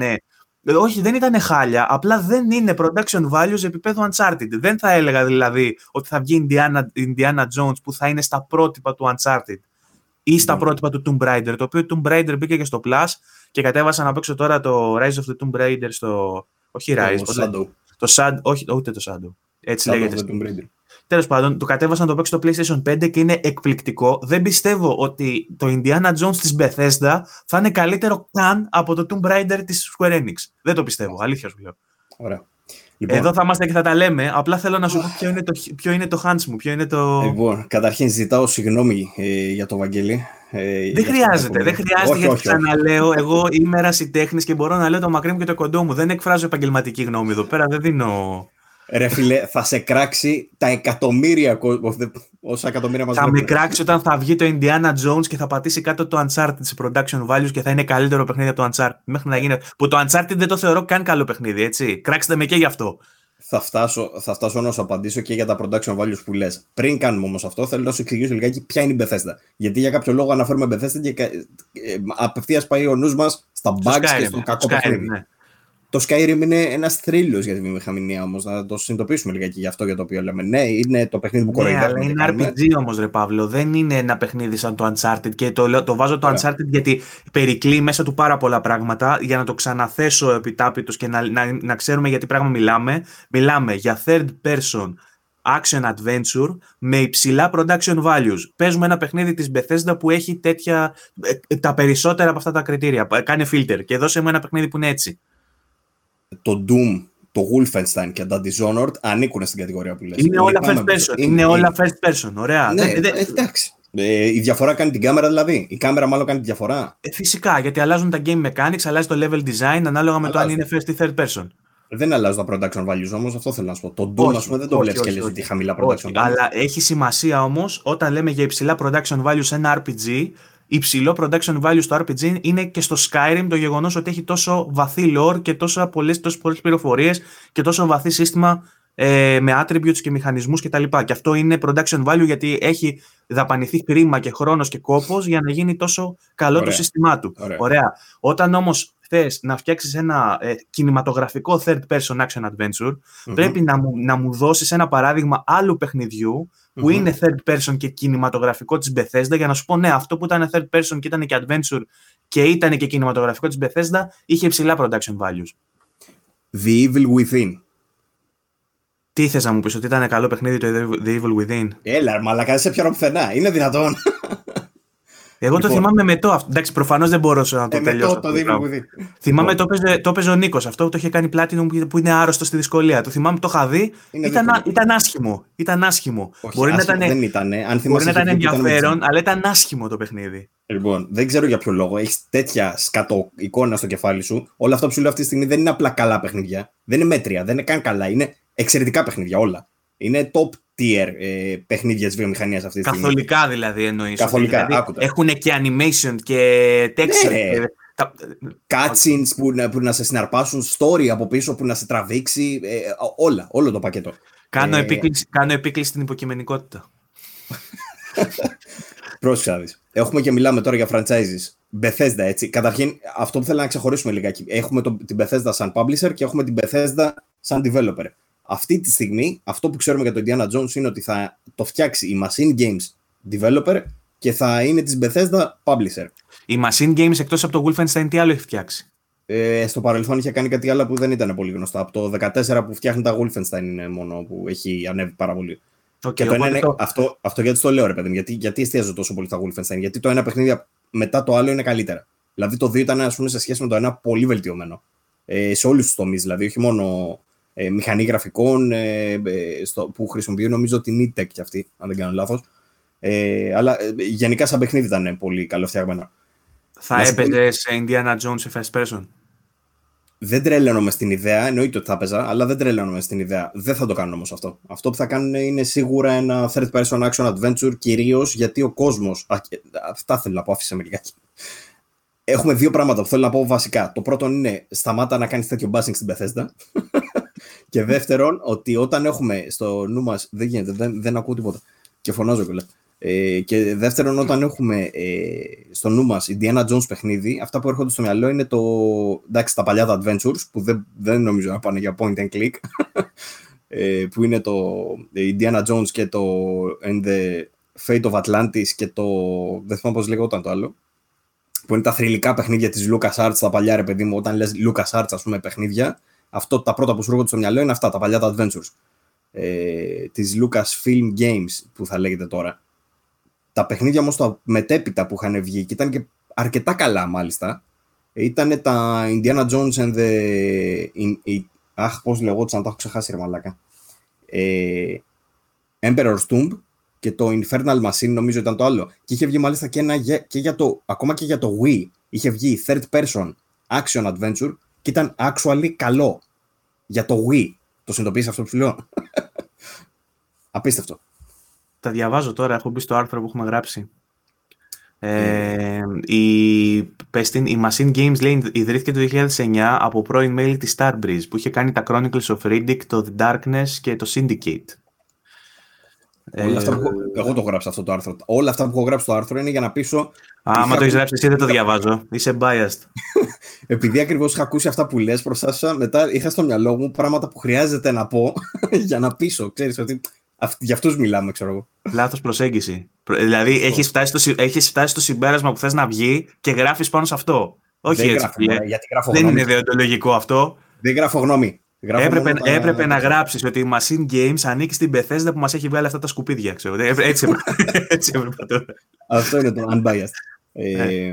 να σου πω λιγάκι πρώτα για την Bethesda. Η Bethesda έχει μέσα της ε, τα Bethesda Game Studios, id Software, Zenimax Online Studios, Arcane, Machine Games, Tango Gameworks και την Alpha Dog και την Roundhouse Studios που δεν τους ξέρω. Τα franchise της περιλαμβάνουν Elder Scrolls, Fallout, Doom, Quake, Wolfenstein, Dishonored και The Evil Within ανάμεσα σε άλλα. Σίγουρα δεν μπορείς να πεις ότι είναι μικρό. Σίγουρα δεν μπορείς να πεις αυτό το πράγμα. Αφήνω στην άκρη τώρα Bethesda. Τα Indiana Jones, ακόμα και αυτά που σου ανέφερα πριν, ήταν καλά. Αυτό το καινούργιο που περιμένουμε, αν βγει όπως ήταν εκείνα, Δηλαδή, αν πάνε πάλι για την ίδια προσέγγιση, όπως έχουν προσπαθήσει δηλαδή άλλοι developers ρε, τα τελευταία χρόνια να φτιάξουν Diana Jones μέχρι και το 2009, πότε είπαμε που βγήκε το τελευταίο. Αν πάνε προς τέτοια προσέγγιση, ναι, θεωρώ ότι η Bethesda θα κάνει το ένα βήμα παραπάνω από τη στιγμή που έχει πρώτον και χρηματοδότηση Microsoft από πίσω της πλέον ε, και με το γεγονός ότι θέλει να εντυπωσιάσει προφανώς Lucasfilms, ε, Lucasfilm Games, καινούριο label ας πούμε, που έχουν πάρει τώρα τα δικαιώματα, οπότε θέλει να κάνουν κάτι βαρβάτο. Και για να βάζει ο Χάουαρτ το όνομά του μέσα σε αυτό σημαίνει ότι είναι πρωτοκλασάτο της Bethesda. Εκεί, εκεί κολλάει ο Χάουαρτ. Μπορεί, μπορεί στο μυαλό μας να τον έχουμε το Χάουαρτ ως το γραφικό τον τύπο που έβγαινε σε εκθέσεις και έλεγε ότι θα δείτε στο Startfield της Παναγίας στα μάτια. Το Elder Scrolls το επόμενο θα γαμάει και δεν έχουν δείξει τίποτα το μεταξύ τρία χρόνια μετά. Ε, παρόλ, παρά τη γραφικότητά του, ο Χάουαρτ δεν θα συνέδε το όνομά του με κάποιο project το οποίο ε, ξέρεις, θα ήταν υποδέστερο. Και αυτή τη στιγμή έχει πει ο ίδιος ο Χάουαρντ ότι αυτό το παιχνίδι θέλω να το φτιάξω τα τελευταία 10 χρόνια που σημαίνει ότι είναι μεγάλο project. από τη στιγμή που δεν ε, συντονίζει την προσπάθεια κάποιος από τη Microsoft, ε, θα μπορούσα να πω ότι είμαι αισιόδοξος. Περνάω από.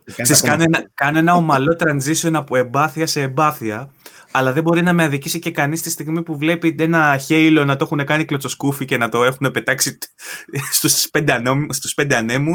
Ένα medium που φάγε αναβολή χωρίς λόγο και πάει να βγει τώρα για να γλιτώσει το Cyberpunk γελάω. Φαντάσου το medium να είχε βγει τότε για να μην γλιτώσει το Cyberpunk. Να πει, Όχι, ρε, πούστε, θα το χτυπήσω το Cyberpunk.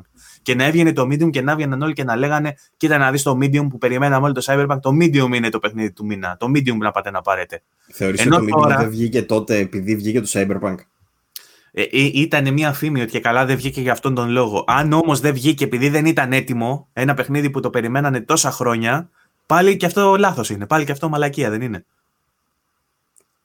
Δεν ξέρω. Νομίζω ότι αν, αν δεν ήταν έτοιμο δεν βγήκε για τους σωστούς λόγους. Τέλος πάντων, ελπίζω το Medium να είναι καλό παντό. Ε, άσχετο το Medium με αυτά που συζητάμε τόση ώρα. Εντάξει, με τη Microsoft έχει να κάνει, με τις κυκλοφορίες ε... της Microsoft. Τώρα το συγκεκριμένο, ε, μιας και αναφέραμε όλα αυτά, ρε παιδί, για την Bethesda και το τι έχει σκοπό να κάνει κτλ.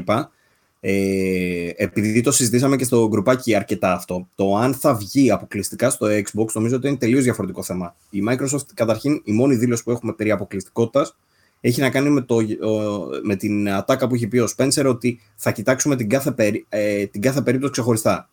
Αυτό τώρα τι σημαίνει; Θεωρώ εγώ ότι ένα παιχνίδι σαν το Indiana Jones είναι το παιχνίδι που κατεξοχήν δεν χρειάζεται να πάρει αποκλειστικότητα γιατί θα τους κάνει μάλλον ζημιά. Δηλαδή, ένα παιχνίδι σαν το Indiana Jones, όταν πας να πάρεις τα δικαιώματα από τη Lucasfilm, ε, δεν θα πας να τους πεις ότι κοίταξε να δεις, μπορεί το Xbox ε, πέντε χρόνια που θα βγάλουμε εμείς το παιχνίδι, γιατί τόσο θα κάνει, για να μην έχουν να δείξουν τίποτα, σημαίνει minimum τρία χρόνια, minimum, δηλαδή minimum 2024, ξέρω εγώ.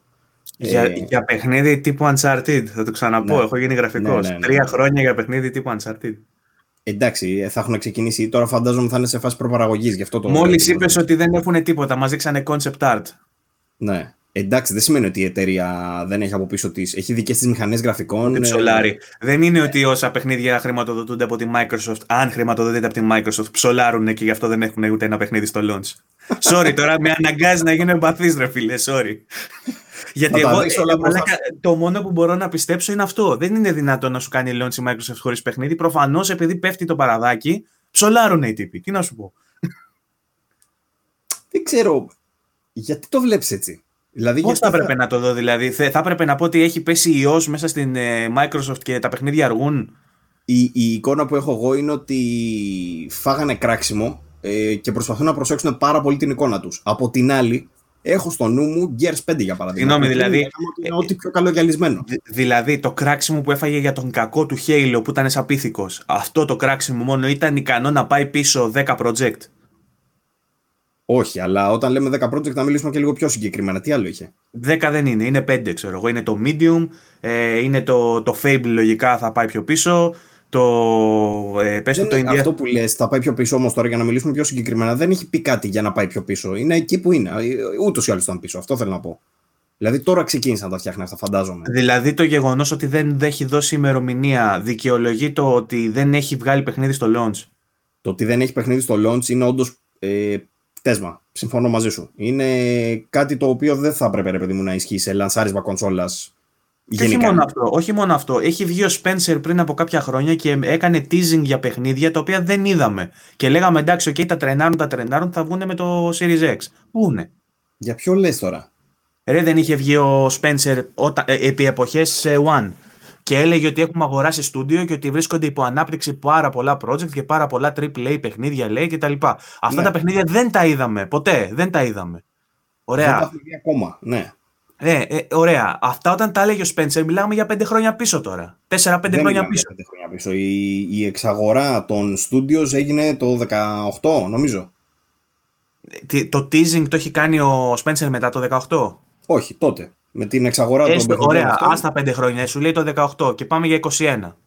Εντάξει, έχουμε μπόλικα από αυτά. Έχεις δει, έχεις δει concept art στο Indiana Jones, έχεις δει κάποιο gameplay βίντεο ας πούμε και να σου πει κοίτα να δεις το κάνουμε πόλη σε αυτό το παιχνίδι θα αργήσει λίγο ακόμα, θα το δεις τέλος του 21, μπορεί να το δεις 22. Έχεις δει όμως κάποιο παιχνίδι χειροπιαστό από αυτά τα studios; Όχι, ακόμα δεν είναι η ώρα. Αν, αν με ρωτάς αυτό, δεν, δεν σου λέω ότι είναι σωστό αυτό που γίνεται ή ότι δεν θα έπρεπε να είναι πιο γεμάτο το πρόγραμμα της Microsoft αυτή τη στιγμή. Συμφωνώ σε αυτό αλλά δεν έχω χάσει κάθε ελπίδα όπω έχεις χάσει εσύ που δεν περιμένεις να δεις ποτέ τίποτα, ξέρω εγώ. Δεν, έχω χάσει ελπίδα με την Bethesda, όχι γενικά με τη Microsoft. Ας πούμε, ε, ναι, ε, πολλά από τα παιχνίδια που έβγαλε η Microsoft εγώ τα, τα απόλαυσα πάρα πολύ και περιμένω να δω και άλλα. Αυτό, δηλαδή, Ε, και τα Forza μου αρέσουν πολύ και το Ori το έβαλα στην πεντάδα μου γιατί ήταν τα αγαπημένα μου παιχνίδια και το ε, Flight Simulator θεωρούσα ότι, είναι, ότι ήταν το πρώτο δείγμα Next Gen που είδαμε από την προηγούμενη γενιά. Ξέρεις τι, η Microsoft την προηγούμενη χρονιά, παρόλο δεν το, συγγνώμη, δεν το είπαμε, δεν εστίασαμε πάρα πολύ στη Microsoft στο προηγούμενο επεισόδιο που αναφέραμε τα καλύτερα της χρονιάς.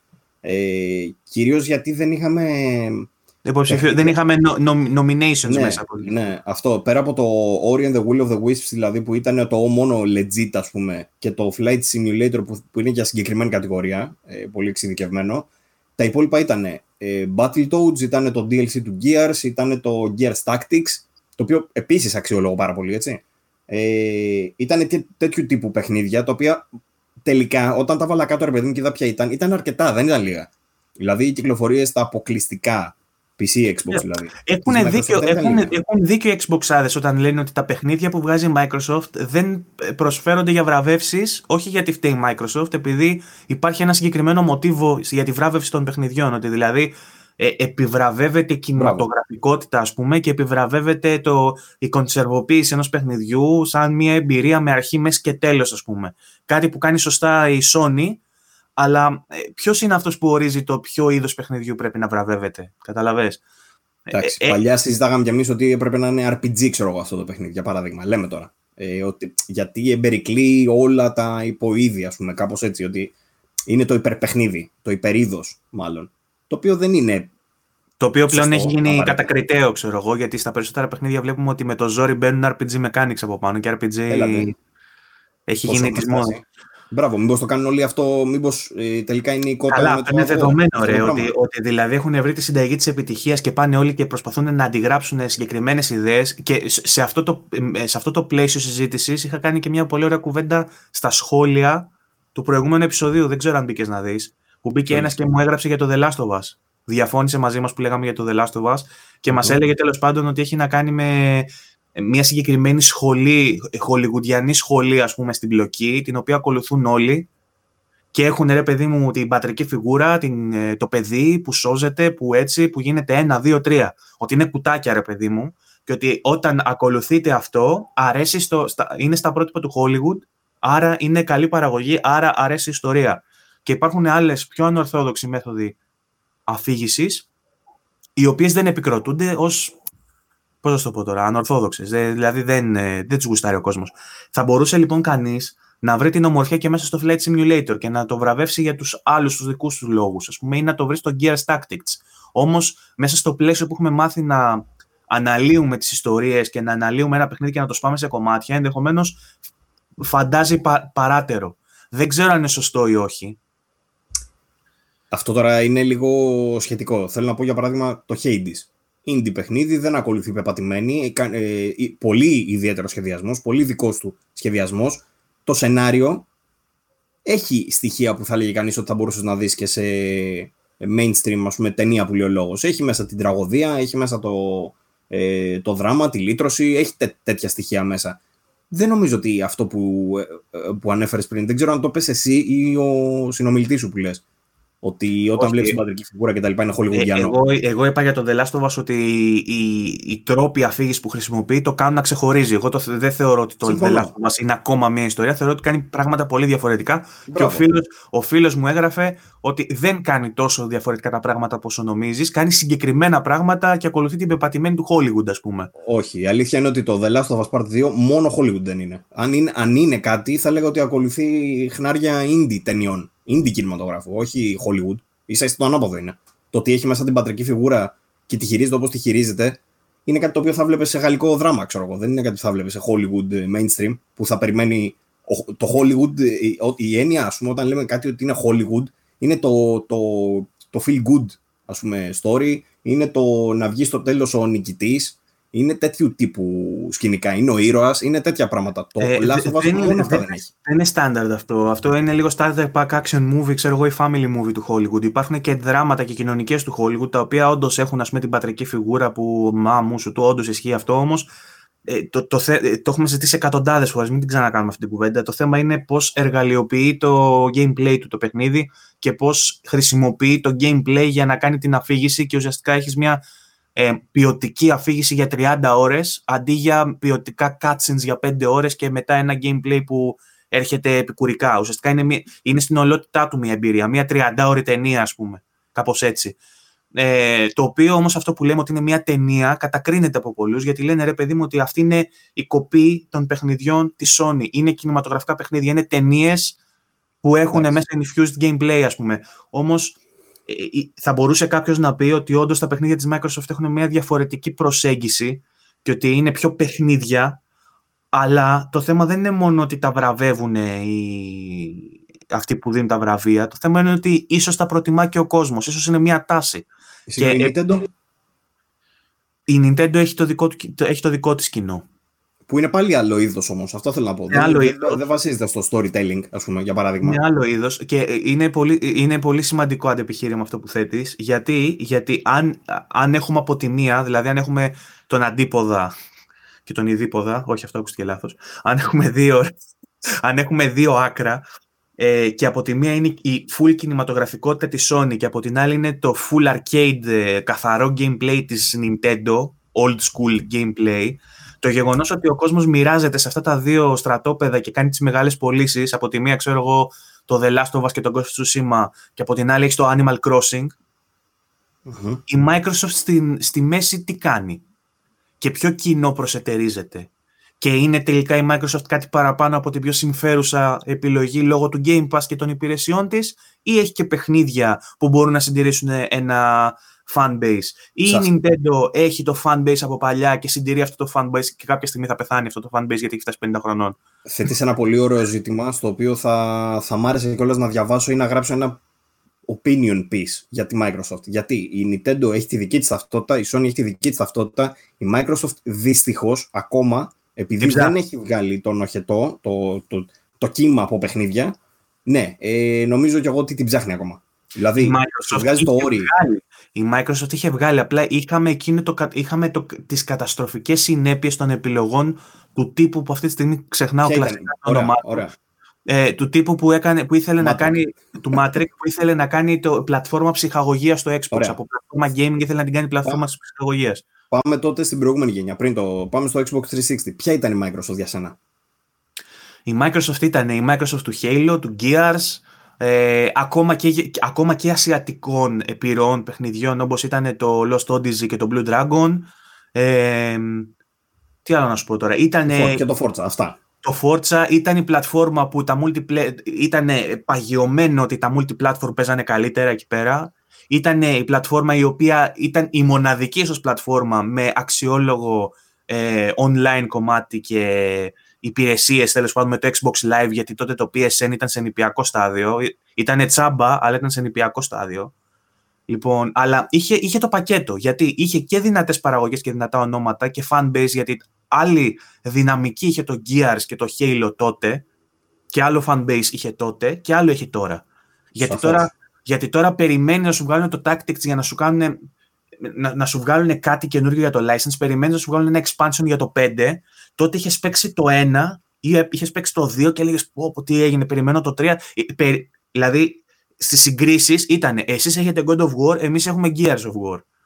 Ε, γινόντουσαν τέτοιες κουβέντες. Ενώ τώρα δεν μπορείς να πεις σε κάποιον ότι εσύ έχεις το Gears 5 και εγώ έχω το, το The Last of Us ή τον Ghost of Tsushima. Θα γελάει ο κόσμος. Πρόσχετο τώρα όμως. Αυτό έχει γίνει κυρίως γιατί ε, πέσαμε σε κενό στη Microsoft για, λόγω των λαθών που ανέφερες. Οπότε θεωρώ ότι από τη μία η Microsoft είναι αυτή τη στιγμή σε μεταβατικό στάδιο. Έχει σημασία αυτό. Είμαστε σε μεταβατική περίοδο για τη Microsoft. Ε, και πολλά χρόνια αυτή η μεταβατική περίοδος. Ναι, ναι, ναι. η μεταβατική περίοδος ξεκινά από την καταστροφή του Matrix Μπράβο. που ήταν πότε, το 2014, 2013. Ήταν στην αρχή του Xbox One, ναι. Και έχουμε 2021. Συμφωνώ. Είναι 7 χρόνια μεταβατική περίοδος. Ναι, γιατί ολόκληρη γενιά στην ουσία πήγε στράφη γι' αυτό. Και από την άλλη, ε, έχει το PlayStation το οποίο έκανε άλματα στην προηγούμενη γενιά με τα franchises του. Δηλαδή, ε, ξεπίδησαν άμεσα από εκεί πέρα που είχε ήδη, ξέρω εγώ, 3-4 βαριά, ξεπίδησαν άλλα 5. Mm-hmm. Οπότε στο σύνολο έχει στη Microsoft ότι, OK, αυτή είναι η εταιρεία που βγάζει αυτά τα τούμπανα τα franchises. Η Microsoft αυτή τη στιγμή είναι ε, ε, είναι λειψή αυτό το πράγμα. Οπότε περιμένουμε να δούμε τι θα κάνει Microsoft. Όμως, διατηρεί κάποια στοιχεία. Έχει δυνατή υπηρεσία, έχει πιο οικονομική υπηρεσία, μάλλον μεγαλύτερο value στην υπηρεσία που προσφέρει. Έχει την πιο δυνατή πλατφόρμα για να παίζει τα multiplatform. Οπότε το μόνο που της μένει είναι να βάλει σοβαρά παιχνίδια. Αυτά τα σοβαρά παιχνίδια όμως, και εκεί ενίσταμε, τα περιμένω χρόνια και δεν τα βλέπω στον ορίζοντα. Δεν είναι ότι έχω ότι μέχρι το τέλος του 2021 θα παίξεις 5 παιχνίδια και να πω ναι, ρε, που θα πάω να πάρω Series X, γιατί μέχρι το τέλος του 2021 ή μέχρι το τέλος του 2022 θα έχω παίξει 5, 6, 7 παιχνίδια γαμάτα.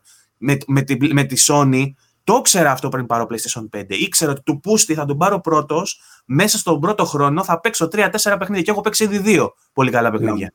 Λαμβάνοντας υπόψη το, το χρόνο που χρειάζεται για να αναπτυχθεί ένα AAA σοβαρό, βαρύ παιχνίδι, ε, το οποίο πλέον έχει φτάσει από, τότε, από, την, από τη γενιά Xbox 360 που συζητάμε τώρα, που ήταν περίπου δύο χρόνια, τρία maximum.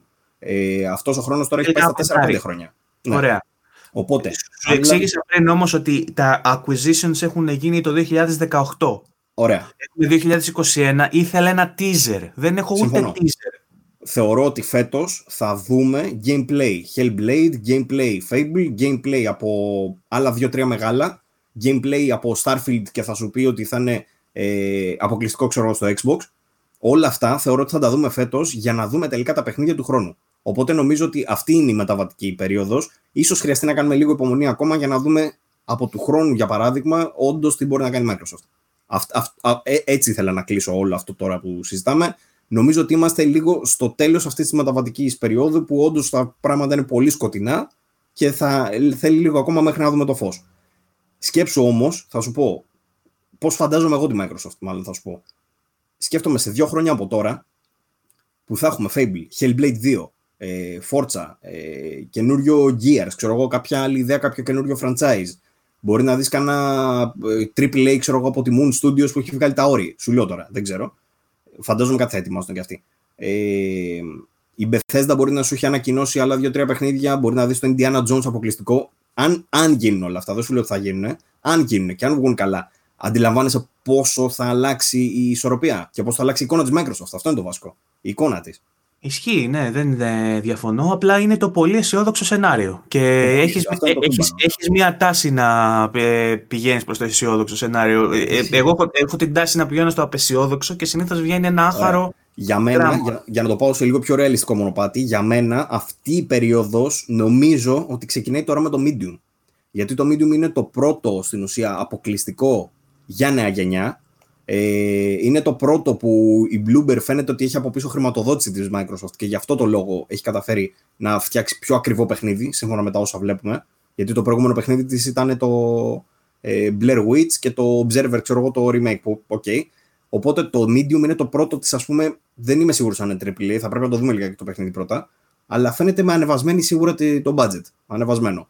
Οπότε νομίζω ότι αν της βγει αυτό το στοίχημα, ίσως ε, αρχίσουμε να βλέπουμε με λίγο διαφορετικό μάτι το Xbox. Γι' αυτό θεωρώ ότι είναι πάρα πολύ σημαντικό το Medium. Ναι. Το οποίο βέβαια ε... δεν σημαίνει και τίποτα έτσι. Δεν χρειάζεται να αποθέσουμε όλες μας ελπίδες εκεί πέρα. Αλλά είναι κάτι. Βγήκαν. ένα δυνατό horror, ρε παιδί μου, για το Xbox. Το, το, το συνειδητοποιείς αυτό; Να έχεις στο νου σου Xbox και να σκέφτεσαι horror. Α, έχει ένα πολύ δυνατό, έχει το Medium. Θα, θα μέτραγε. Θα μετρούσε. Αυτό. Βγήκαν πολλά βιντεάκια για το Medium μέσα στη βδομάδα. Βγήκε ένα live action, βγήκε ένα 14 λεπτό gameplay το οποίο μας έδωσε να καταλάβουμε λίγο περισσότερο το τι παίζει με το, με, με το ταυτόχρονο ας πούμε αυτό της φάσης και από ό,τι είδα στα πλάνα ε, σου είχα κάνει την ερώτηση το πώς θα συνδέεται ο ένας κόσμος με τον άλλον και αν στον έναν θα έχει εμπόδιο στον άλλον τι θα γίνεται.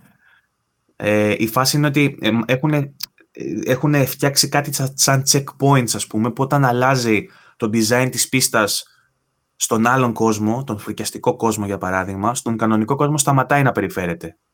Τύπου ε, θέλει να δει κάτι που βρίσκεται πίσω από ένα τραπέζι και στον άλλον κόσμο αυτό δεν είναι τραπέζι, έχει κάποια άλλη δομή ας πούμε ο χώρος. Οπότε αυτή ακουμπάει πάνω στο τραπέζι όσο εσύ παίζεις στην άλλη οθόνη. Ναι.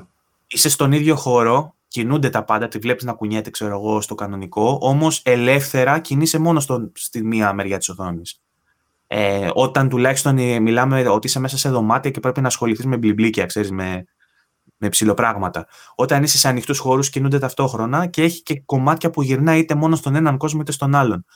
Τα, στα 14 λεπτά αυτά που έβαλε δεν φοβήθηκα καθόλου και αυτό είναι ελπιδοφόρο. Θα μπορούσε κανείς να πει ότι άμα το στριμάρω θα παίξω τουλάχιστον 14 λεπτά. Ε, δεν, ήταν, δεν, δεν είδα το όλο το κλιπάκι αυτό, αλλά νομίζω δεν θα είναι όλο το παιχνίδι με διπλή οθόνη, έτσι δεν είναι. Ναι, έχει και κάποια σημεία που έχει ένα τέρας το οποίο είναι σαν αόρατο και εσύ προσπαθείς να κάνεις sneak από πίσω του και είναι σε, ένα, σε μία οθόνη. ναι, όχι, να κάνεις sneak. λοιπόν, ε, πάνω τώρα σε όλα αυτά που λέμε, θέλω να σου πω ότι η Microsoft έβγαλε χτες, μάλλον ζήλεψε από τη Sony που είχε βγάλει τις ημερομηνίες κυκλοφορίας και έβγαλε χτες στο Xbox Wire ένα αρθράκι ε, που λέει για τα αποκλειστικά του Xbox το 2021. Το άρθρο είναι λίγο μούφα από την άποψη ότι δεν έχει πολλά πράγματα, δηλαδή έχει μόνο κάποιους τίτλους και περιγραφές των παιχνιδιών σε πολλά από αυτά, που δεν τα έχουμε δει καν δηλαδή, δεν ξέρουμε καν τι είναι. Ενώ άλλα τα οποία τα ξέραμε, ρε παιδί μου και τα λοιπά, έχει μια ψηλή ενημέρωση. Ε, αλλά αυτό που μου την έσπασε και θεωρώ ότι, είναι, ότι κάνει αναξιόπιστο μετά τελικά το άρθρο είναι το γεγονός ότι σου αναφέρει κάποια παιχνίδια τα οποία σου λέει εντάξει, δεν είναι technically exclusive και το λέει σε δύο-τρεις τίτλους αυτό. Οπότε είναι λίγο ηλίθιο. Ξέρω εγώ, με το, θα μπορούσε απλά να αλλάξει τον τίτλο, να σου πει ότι αυτά είναι τα παιχνίδια που έρχονται στο Xbox. Ε, Παρ' όλα αυτά, έχει πολύ ενδιαφέρον γιατί έχει μέσα πάνω από 10 τίτλους, 15, και μέσα σε αυτούς έχει μερικούς πολύ ενδιαφέροντες. Ε, αυτά που, που κάνουν εντύπωση στην ουσία μου σχημάτισε μια εικόνα ρε παιδί για το τι θα είναι το Xbox το 2021, αυτό που συζητάγαμε πριν, η εικόνα του Xbox. Και η αλήθεια είναι ότι έχει άπειρα indie, άπειρα. Τα οποία όμως, αν έρθουν όντως αποκλειστικά στο Xbox, και όντως δηλαδή δεν κυκλοφορήσουν για τον επόμενο χρόνο, ξέρω εγώ, ε, σε άλλη πλατφόρμα, είναι, θα του δώσουν μια ταυτότητα, το οποίο είναι σημαντικό. Μέσα σε αυτά ε, είναι παιχνίδια όπως είναι το Crossfire X που είχαμε αναφέρει ότι έρχεται με ε, θα σκάσει, είναι, έχει 650 εκατομμύρια λέει χρήστες ε, στα 10 χρόνια που κυκλοφορεί το Crossfire και βγαίνει το Crossfire X το οποίο θα έχει ε, και single player story φτιαγμένο από τη Remedy αυτό είναι ας πούμε βαρύ κομμάτι action παιχνίδι από τη Remedy καινούριο αποκλειστικό για το Xbox ε, το άλλο που ξεχώρισα είναι φυσικά το Psychonauts το 2 το, ε, το τώρα θες να με, με προκαλείς τώρα. Γιατί; Το Psychonauts, πόσα χρόνια τα ακούμε. Έχω βαρεθεί να ακούω, πώς λέγεται ο ε, Σάφερ, λέγεται, πώς λέγεται. Safer, ναι, Team Safer. Έχω βαρεθεί να βλέπω vlogs γιατί στην αρχή τον παρακολουθούσα αυτόν. Μου άρεσε η εταιρεία του, έχει βγάλει ωραία παιχνιδάκια και τον παρακολουθούσα. Και σε κάποια φάση είχε γίνει γραφικός. Και έβγαινε στα βιντεάκια του στην εισαγωγή και έλεγε ναι, εντάξει, ξέρω, λέει, τώρα θα με κοροϊδεύετε. Αλλά... Ε, φέτος θα βγει αυτό. Αυτό φέτος θα βγει. Φαίνεται ότι είναι έτοιμο για να βγει. Το ε... Psychonauts το πρώτο μεταξύ νομίζω σ' άρεσε. Αν έχει γράψει ότι κάτι είχες γράψει. Το Psychonauts είναι παιχνιδάκι και όχι μόνο αυτό. Το Psychonauts το 2 φαίνεται να είναι η μεγαλύτερη παραγωγή που έχει βγάλει ποτέ η Double Fine. Οπότε ναι, ρε παιδί μου, εννοείται το περιμένουμε full και θα είναι full δημιουργικό και θα έχει το humor του Safer και θα είναι λέει και στο Game Pass, ε, στο λανσάρισμα. Και λέει ότι δεν είναι technically console exclusive. Νομίζω ότι είχαν πει ότι θα είναι console exclusive. Δεν ξέρω τώρα γιατί λένε ότι δεν θα είναι console exclusive. Γιατί θα είναι αυτό. Αν, αν είναι. Όχι, console exclusive νομίζω το χρησιμοποιούν όταν είναι PC και κονσόλα. Απλά λέει ότι technically δεν είναι console exclusive, εννοεί ότι θα έρθει και στο PlayStation, αλλά πιο μετά, μάλλον κάτι τέτοιο. Θα πάει στο Switch. Ποιος ξέρει. Ε, το άλλο παιχνίδι που ξεχωρίζει είναι το Scorn, που είχαμε δει και το βιντεάκι αυτό το Metroidvania στον κόσμο του Alien, ας πούμε, κάπως έτσι. Δεν είναι στον κόσμο του Alien, είναι ένας κόσμος που μοιάζει. Αυτή η ιδέα με τα απλοκάμια και τα tentacle porn. Το 12 Minutes που το έχουμε ξαναναφέρει, επίσης ε, φαίνεται να βγαίνει φέτος. Ε, λένε ότι θα είναι αποκλειστικό. Αφού το έχω στο wishlist στο Steam αυτό. Ναι, μωρέ, μανία μου τα Λοιπόν, να ξεκαθαρίσουμε κάτι. Όταν λέμε αποκλειστικό πλέον, Δε, μιλάμε για console exclusive. Ναι, Όλα αλλά, τα παιχνίδια βγαίνουν στο PC. Ναι, αλλά, και για το PlayStation Καταλαβαίνω ότι είναι, ναι, δεν είναι console exclusive. Θα βγει, ξέρω εγώ, στο Xbox για PC. Θα μπει στο Game Pass του PC. Δεν ήξερα ότι θα μπει και στο Epic και στο Steam. Αυτό εννοώ. Έλα, μωρή, τι διαφορά κάνει αυτό. Αυτό το παίζεις σε PC. Το ίδιο πράγμα. Ε, το θέμα είναι να μην βγει σε PlayStation, κατάλαβες. Αυτή, αυτή είναι το exclusivity πλέον. και φαίνεται ότι δεν θα βγει μάλλον στο PlayStation το 12 minutes. αν θα βγει, θα βγει αργότερα. Δεν ξέρω τώρα πώς το έχουν κάνει. Τα έχουν κάνει κατά. Όταν λέμε τώρα πλέον για exclusive, είναι, είναι, έχει γίνει πολύ πολύπλοκος όρος. Ε, τώρα, έχει καμιά 15 ακόμα παιχνίδια, τα οποία δεν τα ξέρω ή δεν τα έχω ακούσει τέλος πάντων περισσότερα. Έχει μέσα Microsoft Flight Simulator που λέει ότι θα βγει σε κονσόλες, εντάξει, λογικό. Ε, έχει ένα πολύ ενδιαφέρον, σύμφωνα τώρα με τις περιγραφές, το οποίο ονομάζεται The Last Stop, που είναι από τους δημιουργούς του Virginia. Ωραίο το Virginia, όποιος δεν το έχει παίξει adventure ε, χαλαρού τύπου minimal. Ε, έχει ένα άλλο το οποίο ονομάζεται Lake. Αυτά τώρα σας τα λέω για να ρίξετε μια ματιά, ρε παιδί μου, είναι, φαίνονται ενδιαφέροντα, τουλάχιστον την περιγραφή. Ε, το άλλο είναι το The Gang, που είναι από το The Gang G-U-N-K, από τους δημιουργούς του, των παιχνιδιών SteamWorld. Επίσης μεγάλες επιτυχίες αυτά, οπότε το καινούριο παιχνίδι και αυτό θεωρείται, ξέρεις, κάπως. Ε, μπείτε, δείτε το άρθρο και αυτό, έχει, έχει ενδιαφέρον. Okay. Αυτό. Το κλείνω. Λοιπόν. Τώρα, για το Medium να αναφέρω, μιας και το διάβασα σήμερα και χάρηκα ιδιαιτέρως ότι θα έχει υποστήριξη για Ray Tracing στο launch και στην κονσόλα, αλλά θα έχει και στο PC DLSS, Deep Learning Super Sampling και Ray Tracing. Ε, ε, οπότε, τέλεια. Είτε έχετε PC, είτε έχετε Series X, ε, θα έχετε Ray Tracing. Ελπίζω να μου το σηκώνει και εμένα εντωμεταξύ το Ray Tracing, να κάνω stream με Ray Tracing για να χεστώ στερεοφωνικά. Για να χεστώ με, με αντικατοπτρισμούς. Μπράβο. Την ίδια στιγμή, μιας και μιλάμε για κάρτες γραφικών, η Nvidia ανακοίνωσε την RTX 3060, η οποία λέει θα είναι ε, 10 φορές πιο δυνατή ε, 10 φορές πιο Ray Tracing και απόδοση από την GTX 1060, 1060 τέλος πάντων. Τη 1060, γιατί δεν συγκρίνουμε με την 2060. Γιατί έτσι διαβάζω εδώ. Ε, πόσο, τιμή θυμάσαι, 3-4 εκατοστάρικα, άρα Ελλάδα 5, κάτι τέτοιο; Uh, will bring the new generation into more gaming cuisine around the world thanks to affordable price of 329 δολάρια. Άρα Ελλάδα λογικά γύρω στα 400. Που τη φέρνει πολύ κοντά στην 3070. Ναι. Δηλαδή, άμα είναι, δώσε και ένα κατοστάρικο παραπάνω, ξέρω εγώ, ή και λιγότερο θα, θα πέσει. Μπορεί και να μην αξίζει. Ε, αλλά έχει πολύ καλά χαρακτηριστικά από ό,τι βλέπω. Ε, 192 bit memory interface. Τα διαβάζω τώρα κι εγώ. Μιλάμε full, full ε, προετοιμασία. 12, 12 GB μνήμη στα ε, GDDR6 memory.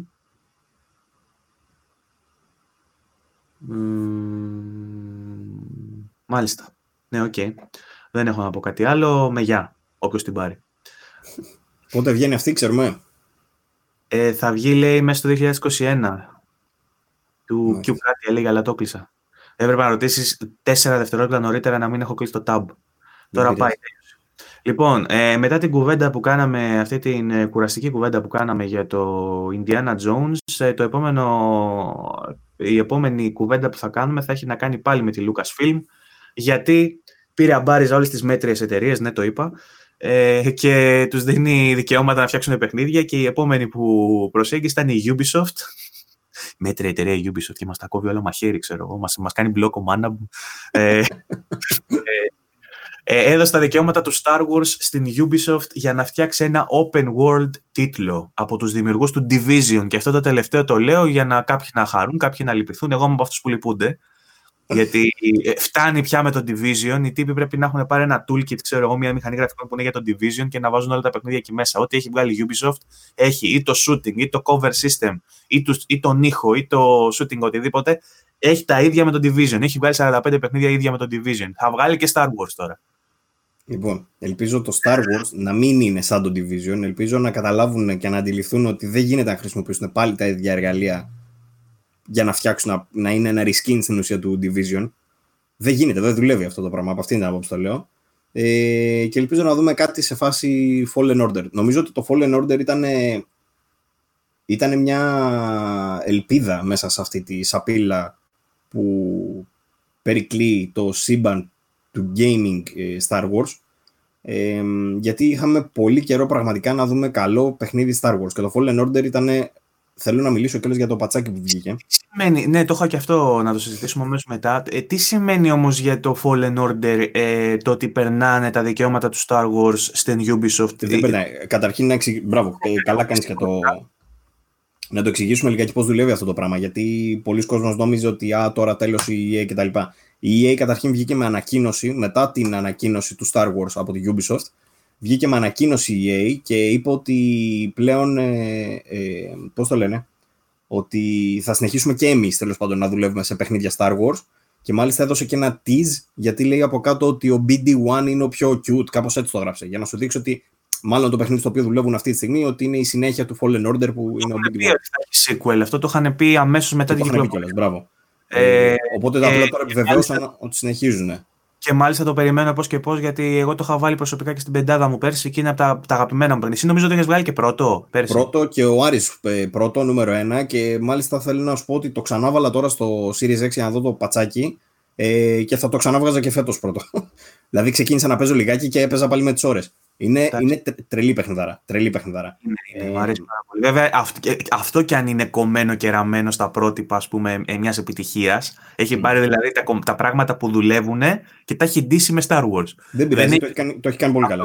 Δηλαδή, το κάνει καλά, δεν πρωτοτυπεί πουθενά, αλλά κάνει τα πάντα πάρα πολύ καλά. Και είναι Star Wars, οπότε κομπλέ.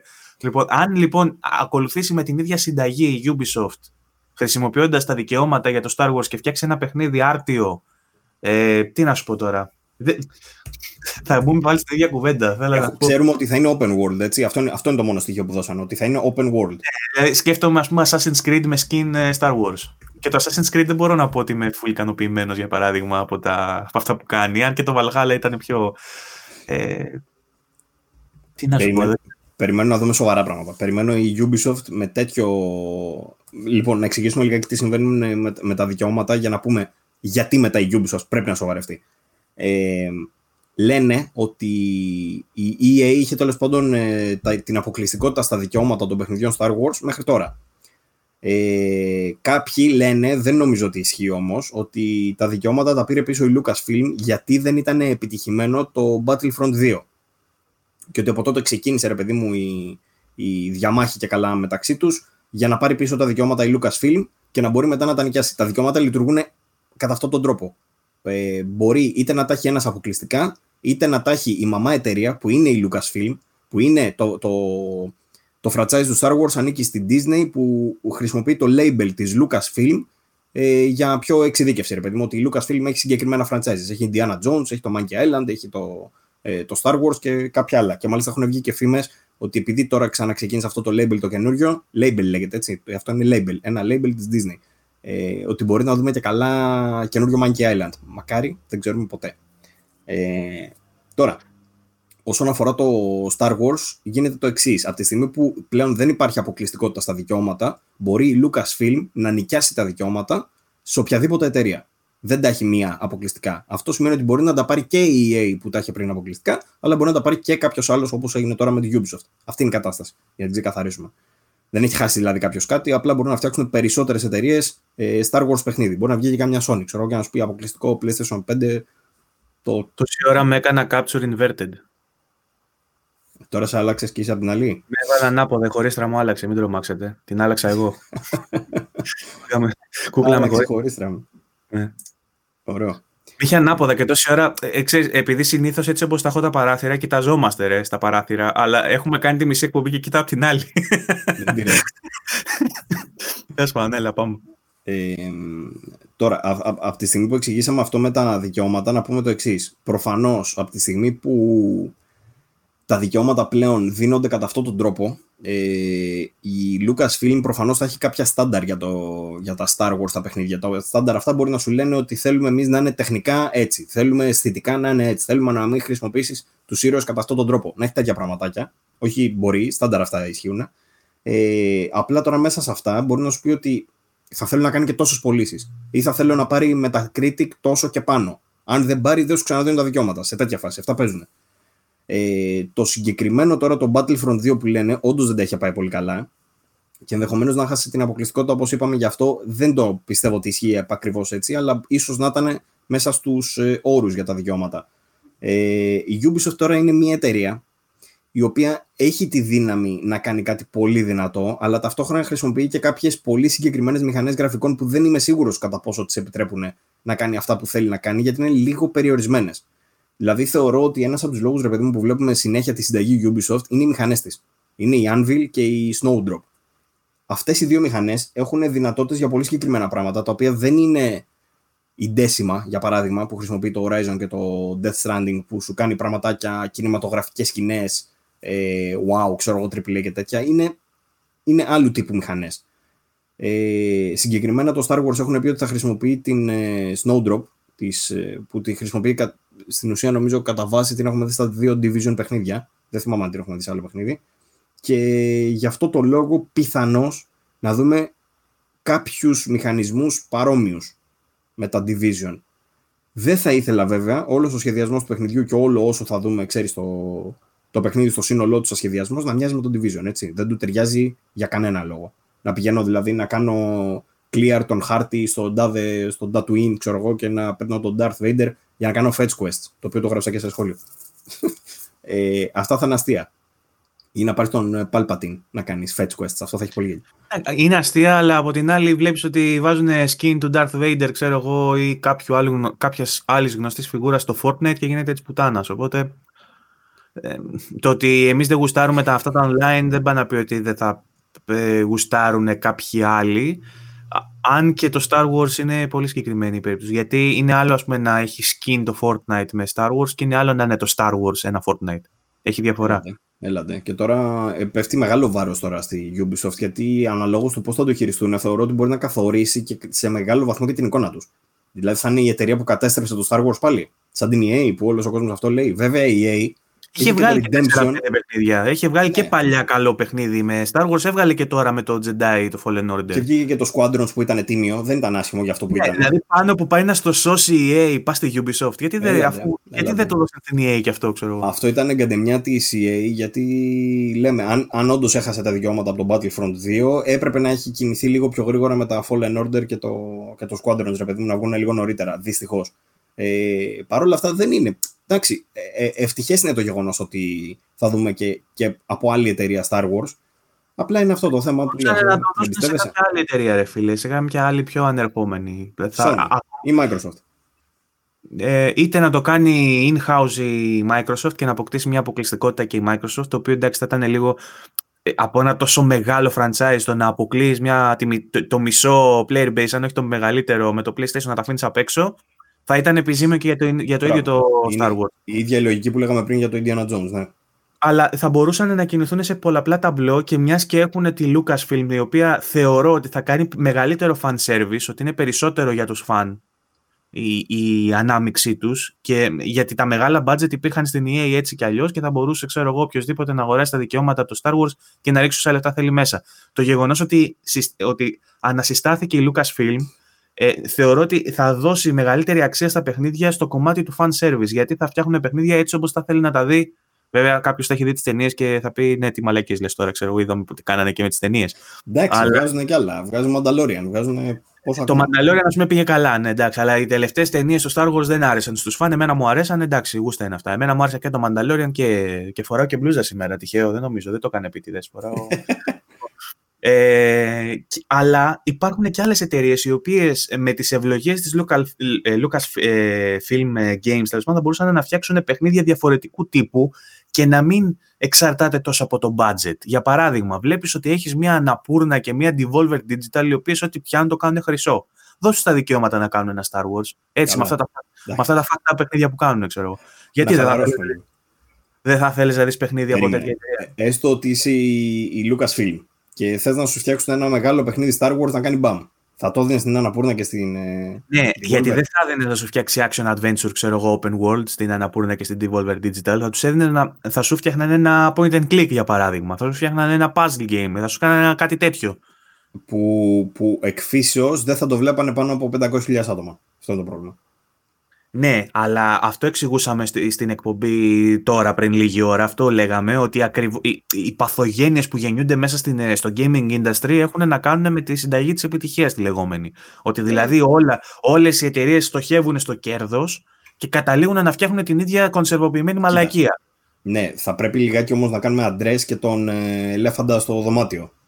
Τα γραφικά παίζουν ρόλο. Λυπάμαι που το λέω, τα γραφικά παίζουν ρόλο. Δεν έχει όμορφα παιχνίδια να πούνε και Devolver Digital. Απλά έχουν, έχουν διαφορετικό art style, ναι, όχι δεν είναι όμορφα. Ναι, αλλά δεν είναι τα παιχνίδια που θα δει ένας μέσος χρήστης και θα του πέσουν τα σαγόνια. Γιατί αυτό χρειάζεται ένα τέτοιο παιχνίδι.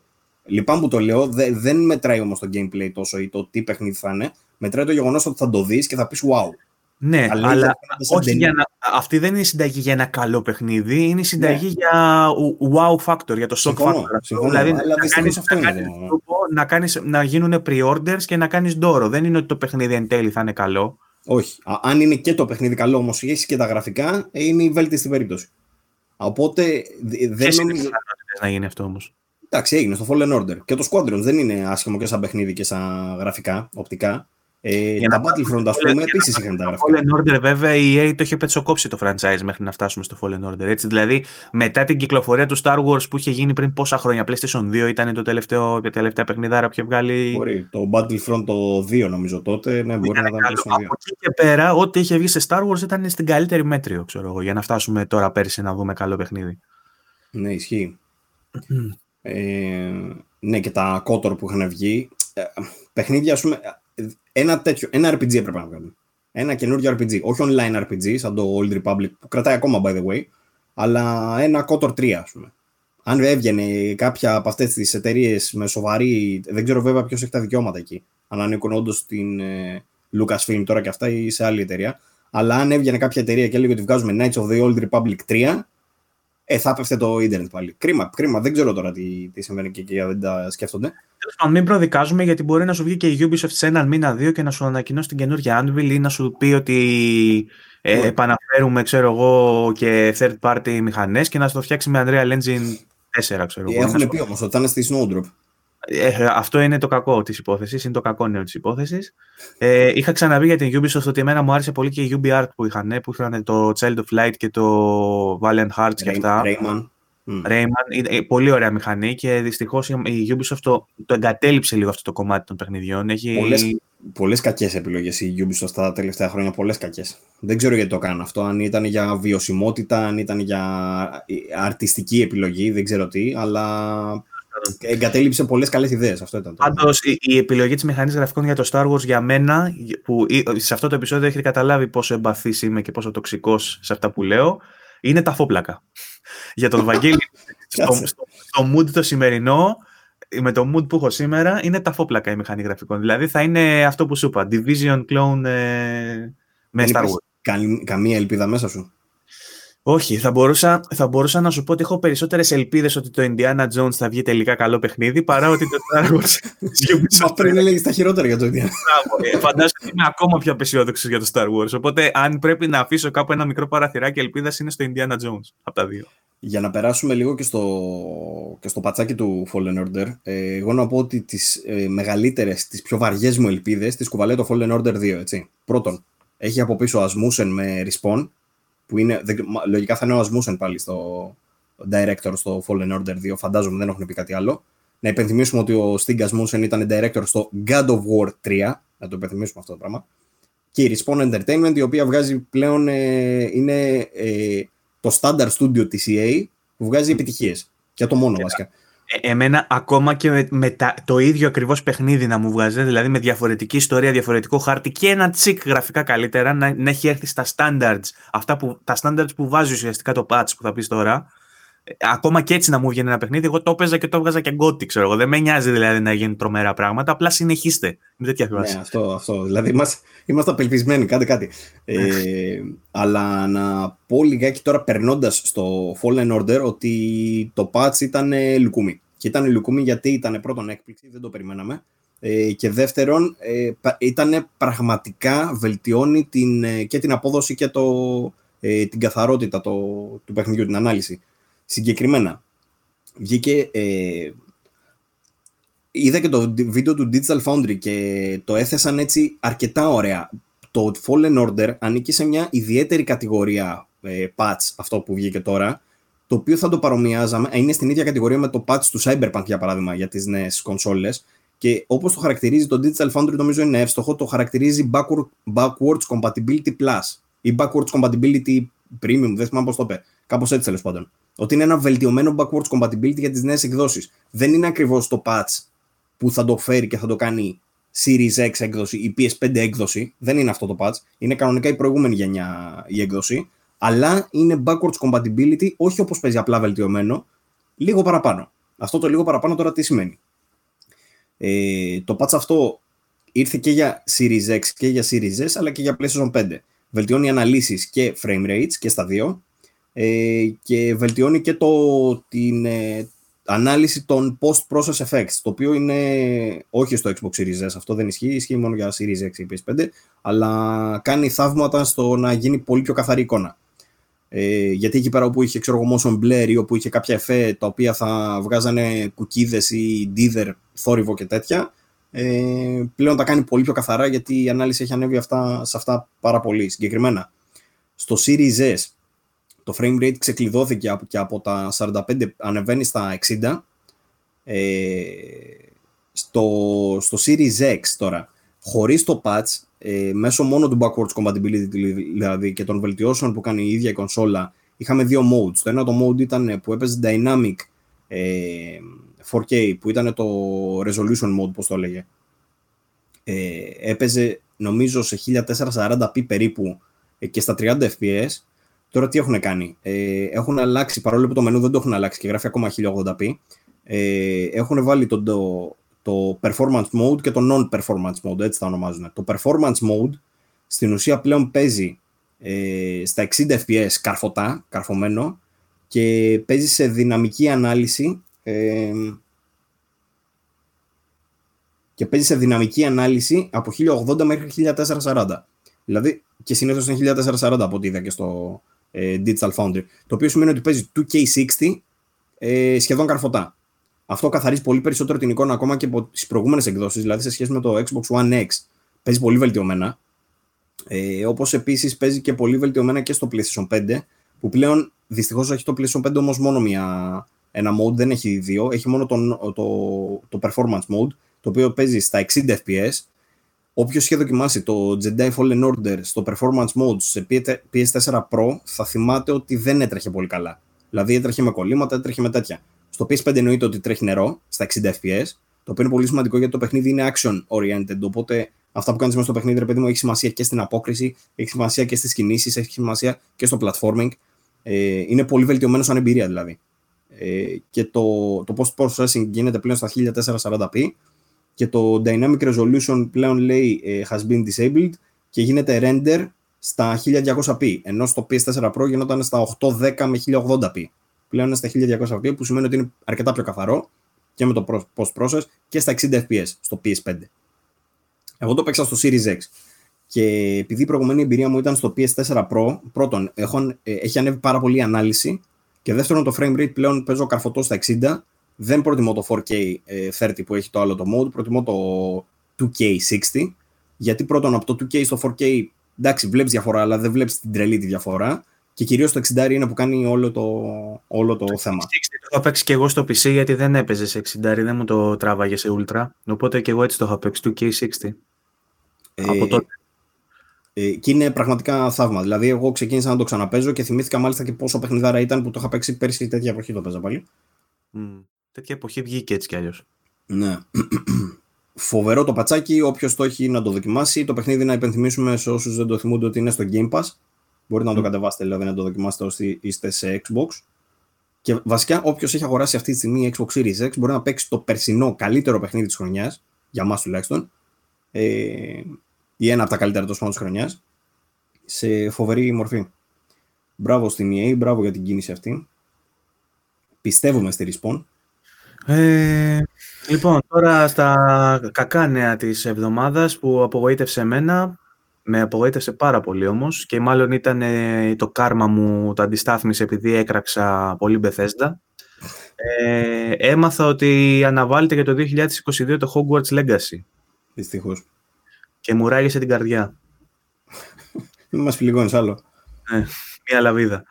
Ε, μας, ε, τέλος πάντων, μας ενημέρωσε η εταιρεία που το βγάζει το παιχνίδι, η Warner Bros. μαζί με την Port, Portkey, και όχι Portkey, από ό,τι γράφει εδώ πέρα βλέπω ο Άρης, ναι, είναι ναι. Port, ε, ότι τελικά αντί για 2021 θα πάει στο 2022 η κυκλοφορία του παιχνιδιού και γίνεται αυτό για να μπορέσουν να το παραδώσουν ε, έτσι όπως θέλουν, να, να είναι η εμπειρία τέλος πάντων αυτή που θα θέλανε. Και μετά το Cyberpunk γενικά ναι, με να ανακουφιζόμαστε όταν ακούμε ότι τελικά το παιχνίδι θα το πάρουμε έτοιμο και όχι όπως να είναι. Από την άλλη, θυμόμαστε αυτά τα, αυτά τα κίτρινα screens που έβγαζε η CD Projekt Red. Ε, και λέμε μήπως είναι. Ναι, ναι, που έχει γίνει, τρολα... έχει γίνει τρολάρισμα πλέον. Δηλαδή, βλέπεις κίτρινες οθόνες με γράμματα και μέσα γράφει τους τοίχου από το level να. Ε, Τέλος πάντων, ήταν από τα παιχνίδια που περίμενα πάρα πολύ για το 2021. Απογοητεύτηκα πάρα πολύ. Τέλος πάντων, η ζωή προχωράει. Να σε ρωτήσω, ε, το παιχνίδι είναι της Warner Bros. καταρχήν. Ξέρουμε αν η Warner Bros. ετοιμάζεται να βγάλει... Έχουν πει νομίζω ότι το Gotham Knights θα βγει το, τώρα το 2021. Ε, θα σου πω γιατί έχω και νέο πάνω σε αυτό και το έχω ανοιχτό. Για το Gotham Knights. mm Τι νέο έχεις, δεν είδα τίποτα. Ε, δεν έχει λέει ακόμα release date, αλλά η WB Montreal, η Warner Bros. Montreal έχει ανακοινώσει ότι το παιχνίδι θα έρθει αυτό το χρόνο. Ε, έχει ένα άρθρο στο Dual Soccer στο, στο οποίο γράφει ότι η, η, Warner Bros. Montreal ε, κάνει reveal ε, λεπτομέρειες σχετικά με το co-op για τον Gotham Knights. Αχα. Το οποίο όμως δεν το έχω διαβάσει ακόμα. Α. Αλλά αυτό είναι, λεπτομέρειες για το co-op λέμε. Ναι, ουσιαστικά από ό,τι καταλαβαίνω από αυτά που διαβάζω τώρα εντάχει, λέει ότι θα ουσιαστικά επιβεβαιώνει ότι θα διαφέρει κατά πολύ η μάχη του από τα παιχνίδια τα Arkham. Ε, και αυτό έγινε για να μπορέσουν να εισάγουν το co-op στο παιχνίδι, ρε παιδί μου, και ότι θα έχει πολύ διαφορετικά mechanics. Μπορεί, λέει, ε, ε, μακροσκοπικά από μακριά να φαίνεται ίδιο όταν το βλέπεις σε βίντεο, αλλά ο τρόπος που θα, η αίσθηση που θα έχεις όταν θα παίζεις θα είναι λέει, πολύ διαφορετική το μοίρασμα δηλαδή στα κουμπιά κτλ. Δεν είναι κάτι ουσιώδες μέσα, είναι μικρό το κείμενο από ό,τι βλέπω, αυτό γράφει ουσιαστικά. Μάλιστα. Ε, λοιπόν, ε, άρα αυτό ήθελα να ρωτήσω πριν, από τη Warner Bros. Montreal φέτος περιμένουμε μόνο τον Gotham Knights, έτσι, δεν περιμένουμε τίποτα άλλο. Τουλάχιστον, ναι, τουλάχιστον αυτό. Και ίσως κανένα Lego, δεν ξέρω, δεν θυμάμαι καν αν έχουν ανακοινώσει κάτι. Ε, κρίμα, θα περίμενα και κάτι άλλο. Το άλλο το παιχνίδι του στο Suicide Squad το περιμένουμε το 22 από ό,τι θυμάμαι, αν δεν πάρει και αυτό τις αναβολές του. Ε, λοιπόν, έχω ένα άλλο σημαντικό θεματάκι, το οποίο έχει να κάνει με, με streaming, γιατί ανακοινώθηκαν οι πρώτες εφαρμογές για τηλεόραση, για game streaming. Δηλαδή, αυτό που αναφέραμε τώρα σε προηγούμενες εκπομπές για το Google Stadia και το GeForce Now, ότι θα έρθει η στιγμή που θα μπορείτε να βάζετε την εφαρμογή στην τηλεόραση και να μην χρειάζεται να κάνετε τίποτα άλλο. Θα είναι όπως ανοίγετε το Netflix, θα βάζετε και αυτά και θα παίζετε. Ε, έσκασε η πρώτη είδηση επίσημα ότι οι τηλεοράσεις οι φετινές της LG του 2021 θα έχουν natively μέσα εφαρμογές του Google Stadia και του GeForce Now. Δεν θα αναλύσω πάλι ξανά τι κάνουν τα Stadia και τα GeForce Now και πώς δουλεύουν. Απλά να ξέρετε ότι αν πάρετε φετινή τηλεόραση της LG και έπειτα, ε, θα μπορείτε να κατεβάσετε αυτές τις εφαρμογές. Φυσικά στην Ελλάδα δεν πιάνει το Google Stadia, αλλά πιάνει το GeForce Now, που σημαίνει ότι αν έχετε ε, GeForce Now είτε δωρεάν είτε σε συνδρομητικό μοντέλο, ε, τις διαφορές μπορείτε να τις διαβάσετε στο site τους τέλος πάντων ή στο βιντεάκι που έχει κάνει ο Βαγγέλης στο κανάλι μας στο YouTube, ε, που εξηγεί το GeForce Now, θα μπορέσετε απλά να συνδέσετε ένα χειριστήριο στην τηλεόρασή σας και να παίζετε τα παιχνίδια σας που έχετε αγορασμένα στο Steam ή που έχετε αγορασμένα στο Epic. Αυτό και μόνο, σαν εμπειρία, θα αλλάξει το, το, το πλάνο τελείως, νομίζω. Και είναι στην ουσία η στιγμή που λέγαμε, ρε παιδί μου, ότι θα κάθεσαι πλέον στο σαλόνι σου, στον καναπέ σου, θα πατάς στο τηλεκοντρόλ ένα κουμπί, θα ξεκινάει το GeForce Now, θα διαλέγεις παιχνίδια και θα παίζεις. Ούτε θα κατεβάζεις τίποτα, ούτε θα παίζεις με patch, ούτε θα τέτοιο, θα είναι μέσω ίντερνετ. Ε, η εμπειρία θα είναι, ξέρεις, χωρίς loading, χωρίς τέτοια πράγματα. Δεν θα χρειάζεται ούτε κονσόλα, ούτε PC, ούτε τίποτα. Μόνο μια τηλεόραση. Ε, αυτό θα ξεκινήσει λοιπόν από φέτος. Ήδη έχουμε δοκιμάσει το GeForce Now, έχουμε δει ότι δουλεύει, έχουμε δει ότι δεν είναι βέβαια σαν να έχεις τοπικό hardware, αλλά είναι πολύ ok η συμπεριφορά του και μπορεί κάποιος να ευχαριστηθεί παιχνίδι άνετα. Με μια 50 σύνδεση τουλάχιστον και πάνω, μπορεί να ευχαριστηθεί άνετα. Δεν ξέρω βέβαια πόσοι έχουν 50 αλλά τέλος πάντων βελτιώνεται και η κατάσταση σε αυτό το στάδιο. Αν έχετε 5G πάντως και πιάνει στην περιοχή σας 5G, να ξέρετε ότι μπορείτε να ανοίξετε τα δεδομένα της Vodafone αυτή τη στιγμή, η οποία δίνει τρεις μήνες δωρεάν. Γαμώς διαφημίσεις αυτή που έκανα τώρα. Και αν τουλάχιστον θα μπορούσαν να σου φτιάξουν την οικιακή σου σύνδεση ως αντάλλαγμα, αφού δεν πληρώνουν. Έλαντε. Ε, αλλά είναι σημαντικό αυτό γιατί πολλοί κόσμοι δεν το ξέρει. Αν πιάνετε στην περιοχή σας, συνήθως στο κέντρο στην Αθήνα δεν πιάνει σε πολλές περιοχές, ε, μπορείτε να έχετε απεριόριστα δεδομένα για τρεις μήνες. Είναι βαρύ αυτό το πράγμα. Δηλαδή, και αν σκεφτείς ότι οι ταχύτητες είναι 5G, αν έχετε κάποια συσκευή 5G στο σπίτι, που είναι ε, αρκετές οι συσκευές 5G στην αγορά, ε, θα μπορείτε να κατεβάζετε και να ανεβάζετε με τρελές ταχύτητες. Δεν ξέρω, δεν ξέρω πολλούς που έχουν 5G κινητό, να σου πω την αλήθεια. Όχι, μόνο εντάξει, δεν λέω ότι είναι. Τα ε, δύο-τρία μοντέλα της Xiaomi είναι, κάνα δυο της Samsung, τα iPhone τα τελευταία. Εντάξει. Είναι τέτοιου τύπου. Mid-range ακόμα δεν έχουμε πάει δηλαδή καλά. iPhone 12. Όχι, αυτό λέω. Γι' αυτό λέω. Mid-range που θα πρέπει περισσότερος ο κόσμος, ας πούμε, δεν έχουν πολλά ακόμα 5G. Θα βγουν πάντως αρκετά φέτος. Τέλος πάντων. Αυτά και με το Λοιπόν. streaming. Ε, Square Enix. Τι έχουμε; Έκανε, λέει, ε, file, ε, κατοχύρωσε τις, τα trademarks για το Ever Crisis και το First Soldier. Α, Ε, του Final Fantasy. Μπράβο, τε- το οποίο ε, είναι ουσιαστικά μία ανοίξη στο Crisis Core, το οποίο είναι ένα Final Fantasy που είχε βγει, αν θυμάμαι καλά, για το PSP. Νομίζω για το PSP είχε βγει. Στην αρχή τουλάχιστον σίγουρα, ναι. Δεν θυμάμαι πώς βγήκε μετά καλού. Το οποίο ε, ουσιαστικά ήταν σαν prequel του 7. Ο χαρακτήρας δηλαδή που είχε ως ε, πρωταγωνιστής ήταν, ε, ε, έχει άμεση σχέση ε, με τον ε, Cloud. Δεν ξέρω τώρα να τα πω ακριβώς γιατί δεν το έχω παίξει το Crisis Core. Ε, αλλά θα κάνω spoil και το τέλος. Δηλαδή, η μόνη φάση που τον βλέπεις αυτόν είναι σε ένα όραμα της Aerith στο τέλος. Αλλά σχετίζεται πάρα πολύ με την ιστορία του Cloud. Τέλος πάντων, υπάρχει ένα ολόκληρο παιχνίδι. Οι φίλοι του Final Fantasy ήδη ξέρουν γιατί μιλάω. Ε, και ήδη έχουν ενθουσιαστεί γιατί θε, πολλοί το θεωρούν από τα καλύτερα Final Fantasy που έχει βγει ποτέ το Crisis Core. Ε, και η Square Enix ε, ε, ουσιαστικά κατοχύρωσε τα ονόματα ε, στις 17 Δεκεμβρίου στην Ιαπωνία ε, και το Shinra Electric Power Company logo. Το οποίο όλα αυτά σημαίνουν ότι θα μπορούσε να αυτή τη στιγμή να ασχολείται ε, με κάτι, ε, με κάποιο remaster, με κάποιο remake, το οποίο θα το, όλοι το ευχόμαστε γιατί θα θέλαμε κι άλλο. Α, αυτό κατάλαβα. Εγώ ξέρεις τι κατάλαβα ότι αυτά σχετίζονται με, το, με τη συνέχεια του Final Fantasy VII. Ότι το επόμενο δηλαδή Final Fantasy VII θα είναι αυτό, με αυτόν. Θα μπορούσε ή θα μπορούσε να γίνει κάποιο expansion το που να τα γεφυρώνει. Και αυτό. Είναι Crisis Core remake, ας πούμε. Ε, ή, θα, ή το remake θα πρέπει να είναι τεράστιο γιατί τα γεγονότα του Crisis Core είναι, έχουν έκταση ένα ολόκληρο παιχνίδι. Δεν θα μπορούσαν ας πούμε, να τα συμπυκνώσουν τόσο πολύ. Ε, δεν ξέρω. Δεν ξέρω. Ε, και, ε, κάνανε κατοχύρωση ονόματα, έτσι. Δεν είναι ότι κατοχύρωσαν μόνο το logo ή μόνο ξέρω, κάτι. Λοιπόν, αυτό είναι το ένα. Το άλλο είναι ένα άρθρο που είδα ότι έγραψε ο. Ποιος το έγραψε; Ο Μάνος το έγραψε στο site μας, που μιλάει ο Ναόκι Γιωσίντα για το τι αναμένεται να δούμε από το franchise του Final Fantasy μέσα στο 2021. Μμμ. Ε, ουσιαστικά περιμένουμε να δούμε Final Fantasy 16. Τι άλλο; Το Project Athia είπαμε είναι κάτι διαφορετικό, είναι Square Enix αλλά δεν είναι Final Fantasy, οπότε δεν μπλέκεται. Αυτό Ε, πότε το περιμένουμε, νομίζω είπε η Sony η ημερομηνία για του χρόνου ή για φέτος; Του χρόνου Ε, 22 νομίζω. Δε- Για το 16 λες. Ναι, το διάβασα πριν, αλλά το ξέχασα ήδη. Νομίζω για το 21. Ή, όχι, ή Γενάρη του 22. Κάτι Όχι, τέτοιο. δεν λέω για το 16, για το Project Athia λέω. Και έχεις δίκιο και για το 16 βέβαια. είναι Γενάρη του 22. Το, το Final Fantasy από ό,τι έχω μείνει και θυμάμαι το περιμένουμε το 21. Μμμ. Ε, το Final Fantasy 16 έτσι κι αλλιώς βρίσκεται σε στάδιο τελικής ανάπτυξης, λέει, ε, εδώ και τέσσερα χρόνια. Βι- Βρίσκεται τέλος πάντων σε ανάπτυξη εδώ και τέσσερα χρόνια και είναι στο τελικό στάδιο της ανάπτυξης. Οπότε, ε, κατά πάσα πιθανότητα το περιμένουμε. Βέβαια, από το τρέιλερ που είχαμε δει, εγώ θυμάσαι, σου είχα πει ότι φαίνεται παιχνίδι που ξεκίνησε να αναπτύσσεται πριν πολύ καιρό, ρε παιδί μου. Δεν, φαίνε- δεν φαίνονται τα assets του κι αυτά Ισχύει. να είναι. Ενώ το Άθια είναι πιο εντυπωσιακό, είναι πιο... Πιο φρέσκο. Ναι. Λοιπόν, αυτό από την Square Enix για το Final Fantasy. Όμως, ε, είχαμε και μια, ένα reveal για το Hitman που δείχνει τις καινούριες τοποθεσίες με φωτογραφίες. Το, το είδες αυτό; Μμμ. Ε, το έχω σε ένα άρθρο από το Gematsu το οποίο μας δείχνει ε, όλες τις καινούργιες, τις έξι καινούργιες τοποθεσίες. Η μία είναι το Dubai και έχει κάτι ουρανοξύστες.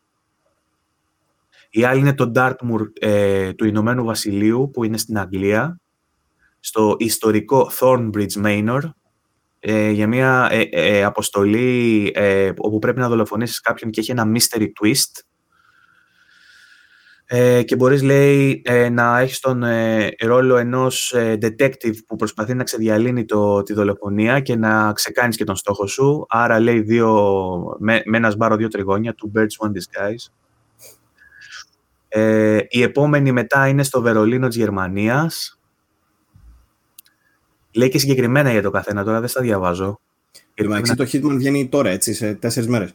Απλά, δι- απλά βγάλανε τις τοποθεσίες τις καινούργιες, γιατί υπάρχουν και οι πίστες από το Hitman 2 και το 1, για το οποίο δεν θυμάμαι αν το ανέφερε live, ότι υπάρχει ένα πρόβλημα για όσους ε, παίζουν σε PC με το transfer του save file τους. Ε, το ότι θα πρέπει να ξαναγοράσουν το παιχνίδι και ναι, και το σε PC. Έχουν ένα θέμα με το transfer to save file. Δεν θυμάμαι ακριβώς το, το είχα διαβάσει τη φάση. Πάντως, όσοι ενδιαφέρονται να κάνουν transfer το save data ε, από το 2 στο 3, ενδεχομένως θα αντιμετωπίσουν κάποια προβλήματα. Λοιπόν, συνεχίζω με τις τοποθεσίες. Η άλλη είναι στο Chon King της Κίνας. Chon King. Αν το διάβασα καλά. Ε, Mega City με Transportation Hub. Τέλος πάντων, πολλά μυστικά. Η επόμενη είναι ε, Μεντόζα στην Αργεντινή, η άλλη περιοχή. Μετά είναι ε, στη Ρουμανία, στα Καρπάθια Όρη, όπου θα πέσει και ο επίλογος στη Ρουμανία με χιόνια. Δηλαδή, έτσι όπως μας άνοιξε το τρέιλερ που τον είχε πάνω σε κάτι χιόνια και τα λοιπά, προφανώς θα κλείσει στη χιονισμένη Ρουμανία, στα Καρπάθια Όρη, The Final Mission in the World of Assassination Trilogy takes you to the Carpathian Mountains. Ε, είχα ξεχάσει να το αναφέρω στο προηγούμενο επεισόδιο που είχε βγει το τρέιλερ ήδη για το VR Sandbox gameplay, το έλεγε το τρέιλερ, mm-hmm. που όπως έχουν πει οι τύποι μπορείς να παίξεις όλα το παιχνίδι σε VR, ε, συν του γεγονότος ότι έχει καινούργια mechanics. Το καινούργια mechanics τώρα τι σημαίνει; Όταν είσαι σε VR, μπορείς να πας και να χτυπήσεις την πλάτη, ας πούμε, κάποιον εχθρό. Καπατό. Ή να πας να τον πιάσεις, ξέρω από το χέρι και να τον τραβήξεις. Έχει τέτοια πραγματάκια. Έπαθα σοκ όταν το δω έχει κάποιον ρε παιδί που τον βλέπει πλάτη, πάει κοντά του, γυρνάει από τη μία και του χτυπάει και καλά του, του, το νόμο από την άλλη μεριά. Οπότε γυρνάει από την άλλη ο φρουρός και τον, τον κοπανάει μετά στο κεφάλι, ρε παιδί μου, ξέρεις, για να το ρίξει ανέστητο. Ε, ε, φοβερό αυτό, εκπληκτικό. Δεν ξέρω πώς θα δουλεύει. Ανυπομονώ να το μάθω. Μα δεν θα, θα μπορείς να παίξεις εσύ, πώς θα παίξεις με το PSVR. Σε VR. Α, δεν έχω το ανταπτοράκι, έχεις δίκιο. Δεν έχεις το ανταπτοράκι πρώτον και δεύτερον δεν ξέρω αν το PSVR θα πέσει PlayStation 5. Τι εννοείς, παίζει. Γιατί δεν παίζει; υπάρχει το backwards compatibility σε παιχνίδια του PS4. Α, κάτι θυμάμαι τώρα, έχεις δίκιο. Αλλά για να παίξεις παιχνίδι PS5 θα πρέπει να περιμένεις το PSVR για PS5. Αλλιώς θα, αλλιώς θα πρέπει να κατεβάσω και την PS4 έκδοση που δεν νομίζω να γίνεται. Για να παίξω VR μέσω του PS5 ή, να, ή απλά να το βάλω στο PS4 VR. Υπάρχει έκδοση PS4 για το Hitman; Ναι, ναι, υπάρχει. OK. Okay. Ε, άκουρε τώρα. Επιστό προφανή στους φίλους του Resident Evil διότι η Capcom θα κάνει ένα showcase στις 21 Ιανουαρίου, Α, ναι. στο showcase θα μας δείξει καινούριο trailer για το Resident Evil Village, gameplay... Evil αρέσει, με ωμέγα, το Evil. Evil, Evil δεν το λες και εσύ. Evil. Resident Evil. Resident Evil Village ε, θα μας δείξει trailer, gameplay trailer και θα έχει και νέα για το franchise γενικότερα του Resident Evil. Α, να πω κάτι που, τέτοιο, που δεν το έχω δει πουθενά και το βγάζω εγώ ρεπορτάζ. Για πες. Ότι χτες μου ήρθε ένα μήνυμα από την Capcom που λέει ότι για το showcase αυτό της στις 21 ε, και λέει παρακαλούμε πάρετε, να πάρετε μέρος αν θέλετε σε ένα multiplayer beta το οποίο λέει δεν το έχουμε ανακοινώσει ακόμα και θα το δείξουμε στη, στο showcase που σημαίνει ότι η Capcom ετοιμάζει κάποιο multiplayer σε Resident Evil. Όπως είχε και με το 3 και με το... Ναι, δυστυχώς. Ε, και εμένα μου ήρθαν δύο mail για beta test τώρα που μου το πες από το γνωστό δίκτυο που είμαι είναι ένα Ubisoft και το άλλο πρέπει να είναι Capcom γιατί είναι Steam. Οπότε μάλλον έχει να κάνει με αυτά. Παίζει πολύ τώρα. Μου έχουν έρθει τέσσερα mail τις τελευταίες μέρες, οπότε να ξέρετε ότι μάλλον θα έχουμε ανακοινώσεις ε, σύντομα. Όταν έχω δηλαδή τέτοια, συνήθως μετά σκάνε. Σκάει κάποια ναι. Τι; Multiplayer συνήθως. Ναι, γιατί πρέπει να τεστάρεις δίκτυα και τέτοια. Ουσιαστικά τα beta αυτά που κάνω, τα περισσότερα, νομίζω ένα μόνο. Ή, ή ένα ή δύο τεστ έχω κάνει σε single player παιχνίδια. Τα περισσότερα και εσύ νομίζω από ό,τι θυμάμαι που ήμουνα μαζί σου, ένα έχεις κάνει single.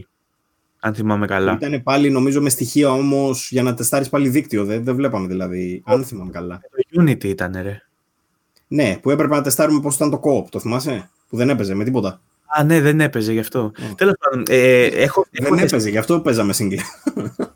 Ε, έχω τεστάρει ρε παιδί μου πολλά παιχνίδια. Ε, ένα ή δύο ήταν single και ουσιαστικά είχε, είχαν και αυτά μέσα ε, leaderboards και τέτοια και θέλανε να κάνουν stress test. Όλα τα test που κάνουμε σε αυτό το δίκτυο τέλος πάντων που κάνω ε, έχουν να κάνουν με stress test. Να στρεσάρουμε το δίκτυο και το, τους servers του παιχνιδιού. Οπότε συνήθως όταν μου σκάνε test ε, ενώ περιμένουμε ε, ανακοινώσεις και περιμένουμε CES και E3 και μαλακίες, συνήθως κάνουμε stress test στα παιχνίδια που ανακοινώνονται μετά. Ε, οπότε το γεγονός ότι έχω τώρα τέσσερα, μου έχουν έρθει τέσσερα mail, πάνω να πει ότι θα δούμε πολλά online παιχνίδια. Και αυτό είναι κάτι το οποίο δεν με κάνει ιδιαίτερα χαρούμενο, αλλά το αντιπαρέρχομαι. Ε, Στο site μας τώρα θα ήθελα να σας πω ότι ανέβηκε και ένα πολύ ωραίο άρθρο από τον Λεωνίδα, τον ε, Πάτρα, που γράφει για τα 20 διαμαντάκια του Nintendo Switch. Όσοι έχετε Nintendo Switch και αναρωτιέστε τι μπορώ να παίξω τώρα που είμαι καραντινάτος και δεν μου στείλανε το PlayStation 5 γιατί έχουν κολλήσει τα courier ή επειδή δεν υπάρχει διαθεσιμότητα σε κομμάτια και έχω ξεμείνει με το φορητό της Nintendo, θα μπείτε στο vg24.gr, θα μπείτε στο άρθρο με τα 20 διαμαντάκια του Switch και θα βρείτε για την φορητή σας κονσόλα 20 πολύ ωραία παιχνίδια που ίσως κάποια από αυτά να μην τα έχετε δοκιμάσει ακόμα. Ε, επειδή είχα, είδα ένα διάλογο με τον Λεωνίδα που κάποιος το έλεγε ρε παιδί μου διαμαντάκια. Λέει όταν ακούω εγώ, περιμένω λέει, να είναι και καλά άγνωστα παιχνίδια. Δεν έχουμε μέσα άγνωστα παιχνίδια. Ε, αλλά και το άγνωστο είναι σχετικό έτσι. Απλά δεν είναι τα πρωτοκλασσάτα ρε παιδί μου που θα δεις, δεν είναι Super Mario Odyssey, ξέρω εγώ. Δεν είναι τα AAA της Nintendo τα πάνω-πάνω. Ε, είναι κάποιες άλλες επιλογές ρε παιδί μου, κυρίως σε roguelike, κυρίως σε indie παιχνίδια. Πάνω έκανε τη μετάφραση από το Hidden Gems, αλλά εμείς δεν είχαμε βάλει κρυμμένα διαμάντια, είχαμε βάλει και το διαμάντια. Οπότε πάει και πάλι σωστή μα. Τα διαμαντάκια. Ναι. Και τέλος, θα ήθελα να κλείσω με μία είδηση τουλάχιστον από το ειδησιολόγιο που έχω μπροστά μου. Ε, θα κλείσω με μία είδηση ε, που έχει να κάνει με τα Pokémon. Θα μου πεις εσύ για το Snap. Εγώ ναι. θα σου δεν έχει να κάνει με το Snap, το οποίο δεν το είδα καν και δεν με ενδιαφέρει να το δω καν. Ε, το Snap ουσιαστικά είναι ένα παιχνίδι που θα, βγάλει, θα βγάλουν τα Pokemon και θα τραβάς φωτογραφίες Pokemon. Ωραία. Αυτό νομίζω είναι enough. Ε, καταλάβαμε. Ναι, δες το τρέιλερ όμως, δεν είναι τόσο απλό. Εντάξει, θα το δω το τρέιλερ, θα μου πεις και εσύ που το είδες. Ε, υπάρχει ένα rumor τέλος πάντων το οποίο θέλω να αναφέρω και το αφήνω να πέσει ε, που το, ε, έχει παίξει σε πολλά ειδησιογραφικά site, ας πούμε, που λένε ότι μέσα, το επόμενο παιχνίδι Pokemon που θα δούμε μέσα στη χρονιά από, το, το, τα canon παιχνίδια και όχι τις μαλακίες, τα Snap και τα Go και τα τέτοια, ε, θα είναι μάλλον ένα remake της ε, Diamond και της Pearl, το οποίο είναι η τέταρτη γενιά, αν δεν κάνω λάθος. Είναι από, από τα πιο επιτυχημένα του franchise, έχει κάνει από τις πιο υψηλές πωλήσεις που έχει κάνει και ενδεχομένως θα γίνει remake. Αν δεν γίνει remake, γιατί το rumor βασίζεται στο, μάλλον σε πατέντες και σε κατοχυρώσεις και σε τέτοια, δεν ξέρω από πού τις βγάλανε, τις, ε, από πού βγήκε το rumor, ε, μάλλον επειδή ε, το domain ενεργοποιήθηκε, ναι, το diamondpearl.pokemon.com αγοράστηκε ουσιαστικά, ε, θα μπορούσε όμως να σχετίζεται, λένε κάποιοι, και με τα Let's Go και με τα Go και με αυτά, ότι δηλαδή θα έχει μέσα από την τέταρτη γενιά Pokemon μέσα ε, Pokemon. Ε, τα, ενώ τα τερατάκια θα τα έχει τέλος σε κάποιο άλλο παιχνίδι. αλλά, ε, αλλά επειδή συνηθίζεται να βγάζει μία ένα κανονικό, μία ένα remake η Nintendo, δηλαδή μία σου βγάζει μία καινούρια προσθήκη, μία σου κάνει ένα remake, είναι, έχει έρθει η σειρά αφού έγινε και το, η Omega Ruby και η, πώς λέγεται, η άλλη Sapphire, η, η επόμενη ε, στη σειρά είναι η Diamond και η Pearl, οπότε ίσως να είναι το επόμενο remake που θα γίνει το Pokemon. Αυτό είναι το rumor. Τώρα εσύ αν θες να μου πεις για το Snap, το οποίο εγώ το αγνοώ επιδεικτικά. Βγήκε ένα τρέιλερ για καινούριο παιχνίδι Pokemon ε, Snap, το οποίο αν δεν κάνω λάθος βγαίνει μέσα τον Απρίλιο ή τον Μάρτιο. Ε, Απρίλιο νομίζω.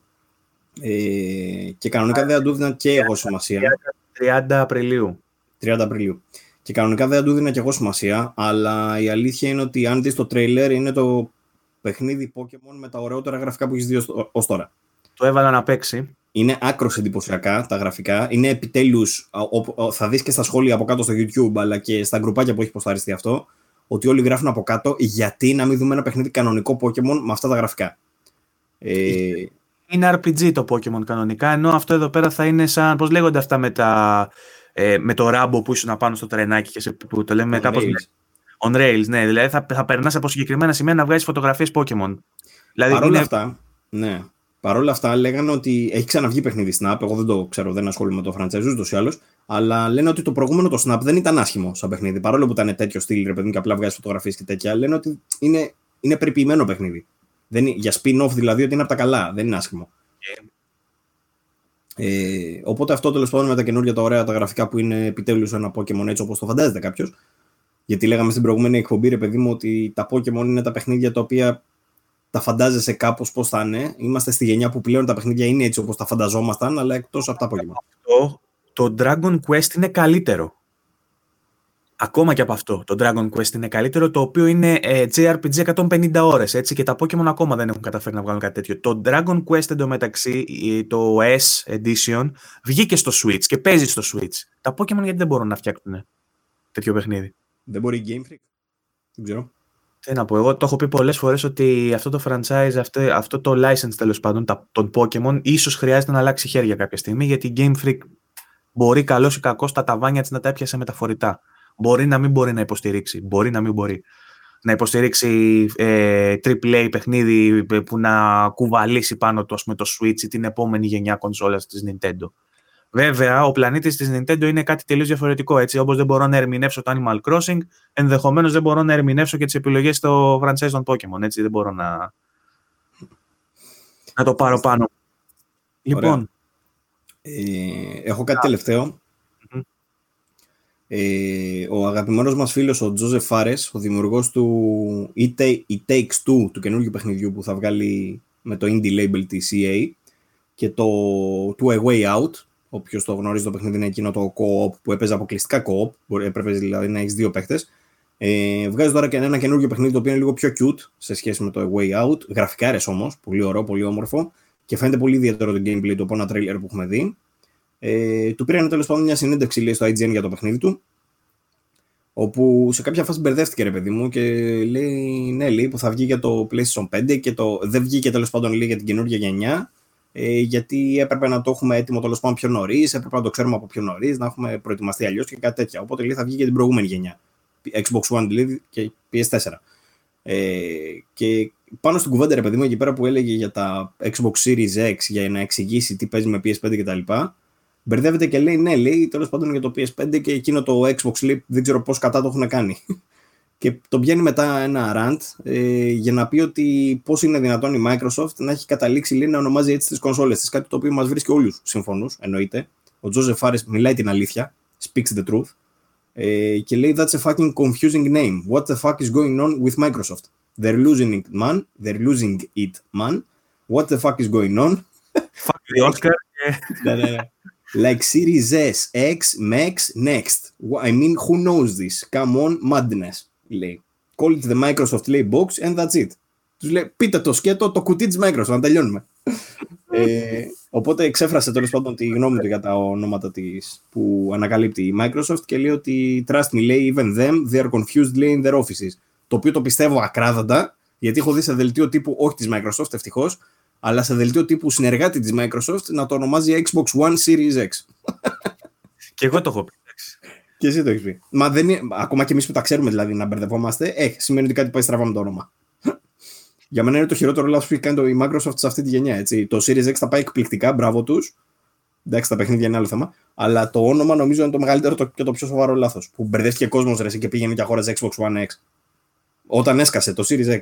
Ήταν και Black Friday εκεί κοντά και είχαν βάλει το Xbox One S σε προσφορά και νόμιζε ο κόσμος ότι είναι το Series S και το αγόραζε. Εντάξει. Αυτά είχε τραγικά, και, τραγικά. Είχε την ίδια τιμή, έτσι, αυτό το, το άλλο παράδοξο. Το One S είχε 50 ε, ευρώ πιο κάτω από το Series S, ξέρω εγώ.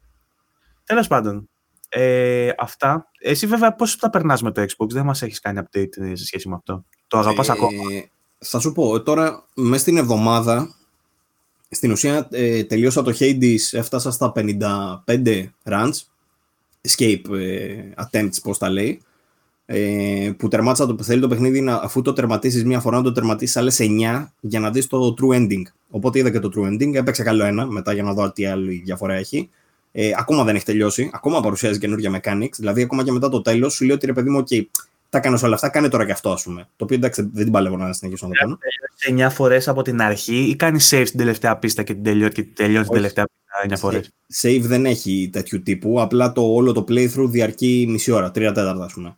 Οπότε κάνεις ένα run κάθε φορά, ξέρεις έτσι. Α, δεν ξεκινάς με το μηδέν όμως, έχεις όσα έχεις πάρει από τα προηγούμενα. Ε, ε, έχεις αναβαθμισμένο το χαρακτήρα, ας πούμε, κάπως έτσι.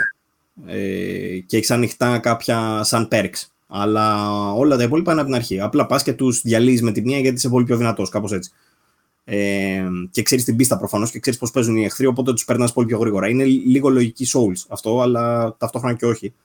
Τέλος πάντων, τερμάτισα το Hades λοιπόν, το όλιο ε, πέθανα. Απίστευτα εθιστικό παιχνίδι. Διαβάζω και άλλους που λένε ότι έχουν εθιστεί εξίσου. Γιατί όπως ανέφερα και στο προηγούμενο, έχει φοβερά εθιστικό κύκλο. Με το που τελειώνεις, θες να ξαναδείς άντε λίγο ακόμα. Άντε να δω και τι όπλο θα μου προσφέρει τώρα. Άντε να περάσω και αυτόν τον ε, ε, αντίπαλο. Άντε ας κάνω άλλο ένα run αφού χάσεις. Έχει όλη την ώρα αυτό το πράγμα και δεν σταματά να, θα, δεν να παίζεις ποτέ. Μάλιστα, το παιχνίδι το βγάλαμε στο στο VG24, όπως αναφέραμε την προηγούμενη φορά, στα καλύτερα της ομάδας υπήρχε σε αρκετές λίστες, σίγουρα στη δική μου του Τατσιόπουλου και του Άρη νομίζω. Μάλιστα ο Τατσιόπουλος το βγάλε στη θέση νούμερο 1 και ταυτόχρονα στο Ζούγκλα το βγάλαμε νούμερο 2 για το 2020. Μετά το The Last of Us δηλαδή ήταν το Hades.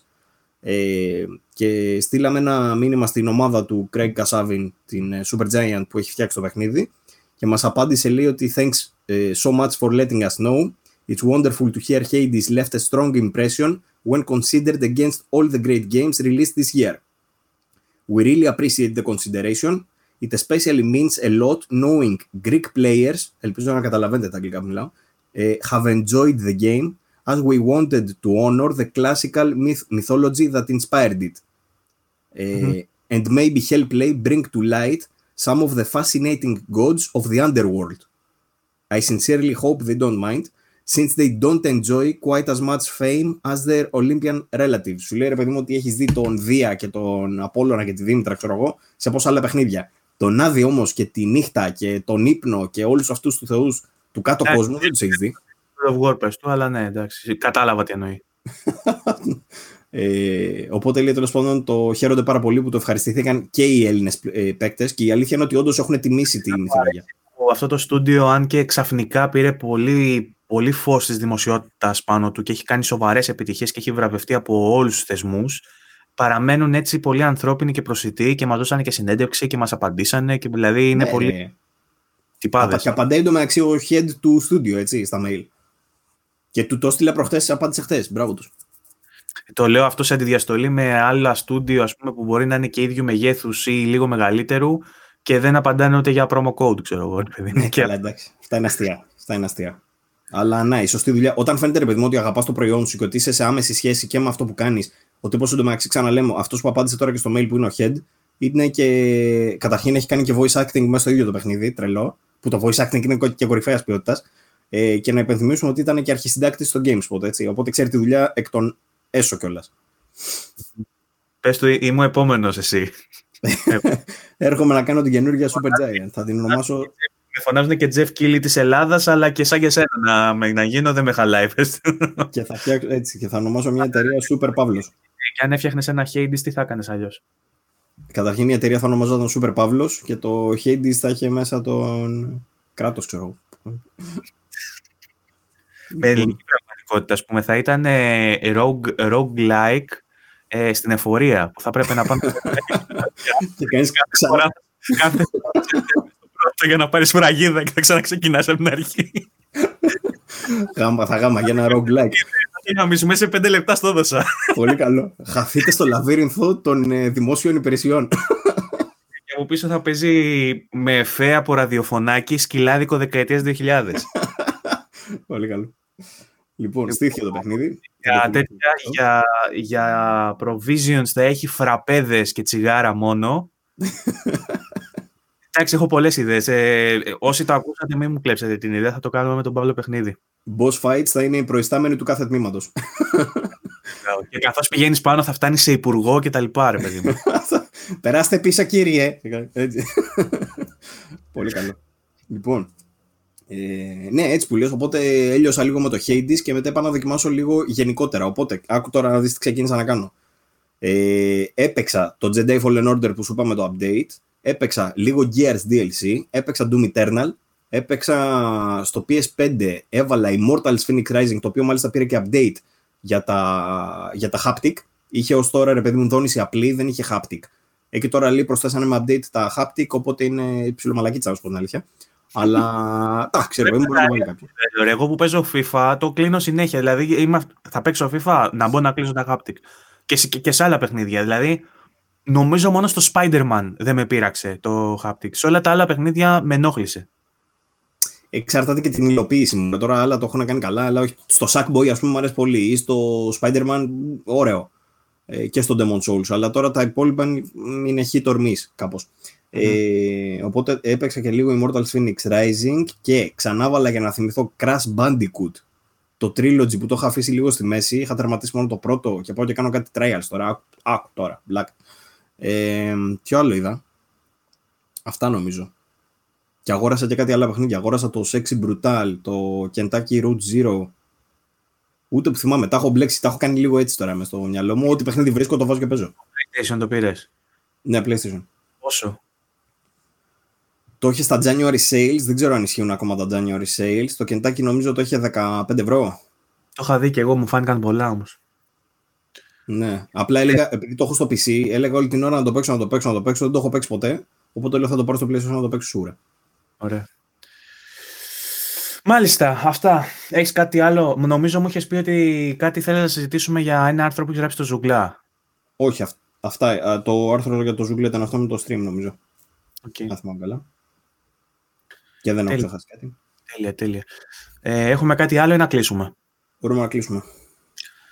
Ωραία, έκεψε ολόκληρο σήμερα εδώ μεταξύ. Έρχονται χιόνια, οπότε να προσέχετε. Εκτός από το κορώνα, μην πατήσετε και σε κάνα, καμιά λακκούβα με χιόνια και γλιστρήσετε. Αν έχει Άκου τώρα, Βαγγέλης. Σκεφτόμουν πριν ε, ξεκινήσουμε την εκπομπή ότι, θα... ότι όντως έκανε κρύο, ρε παιδί μου, το νιώσα κι εγώ και λέω Α, θα ξεκινήσουμε την εκπομπή. Λέω και κλασικά θα πούμε για τον καιρό και τέτοια. Και λέω. Και τέλος. Ναι, όχι μόνο αυτό. Σκεφτόμουν μην πω λέω ψολόκριο, λέω, γιατί δεν είναι και πρέπουσα έκφραση, οπότε μην το αναφέρω στο podcast. Και σκέφτομαι, Ευαγγέλης δεν έχει και ψολόκριο. Όσο εσύ τα σκέφτεσαι, εγώ τα λέω. ε, όχι, έχει ψολόκριο και τώρα πρέπει να βγω και έξω, γιατί έχει φτιάξει μάλλον μου κοτόσουπα και πρέπει να πάω να πάρω να φάω για να ζεσταθεί το κολαράκι μου. ναι, οπότε ναι, σκατόκριο, καιρός για δύο, καιρός για gaming. Να αναφέρω κάτι άλλο πολύ σύντομα που μπορεί να ενδιαφέρει κάποιους ε, στα τεχνολογικά περισσότερο. Ε, Εκτός ότι βγήκαν τα Samsung Galaxy S21 κτλ. Το οποίο εντάξει, χαιστήκαμε. Ε, δεν έχουμε λεφτά να τα πάρουμε, οπότε ναι. ε, ανακοινώθηκε η, το άνοιγμα γραφείων της Amazon, Amazon Web Services, AWS. Μαλάκα το είδες, έμαθα νέο τις ειδήσεις αντί για το ίντερνετ. Χθες έβαλα την ERT. Εντάξει, εννοείται ε, ε, η, η απόχρωση της είδησης ήταν σε φάση μας έσωσαν οι σωτήρες μας, ξέρω εγώ. Ναι.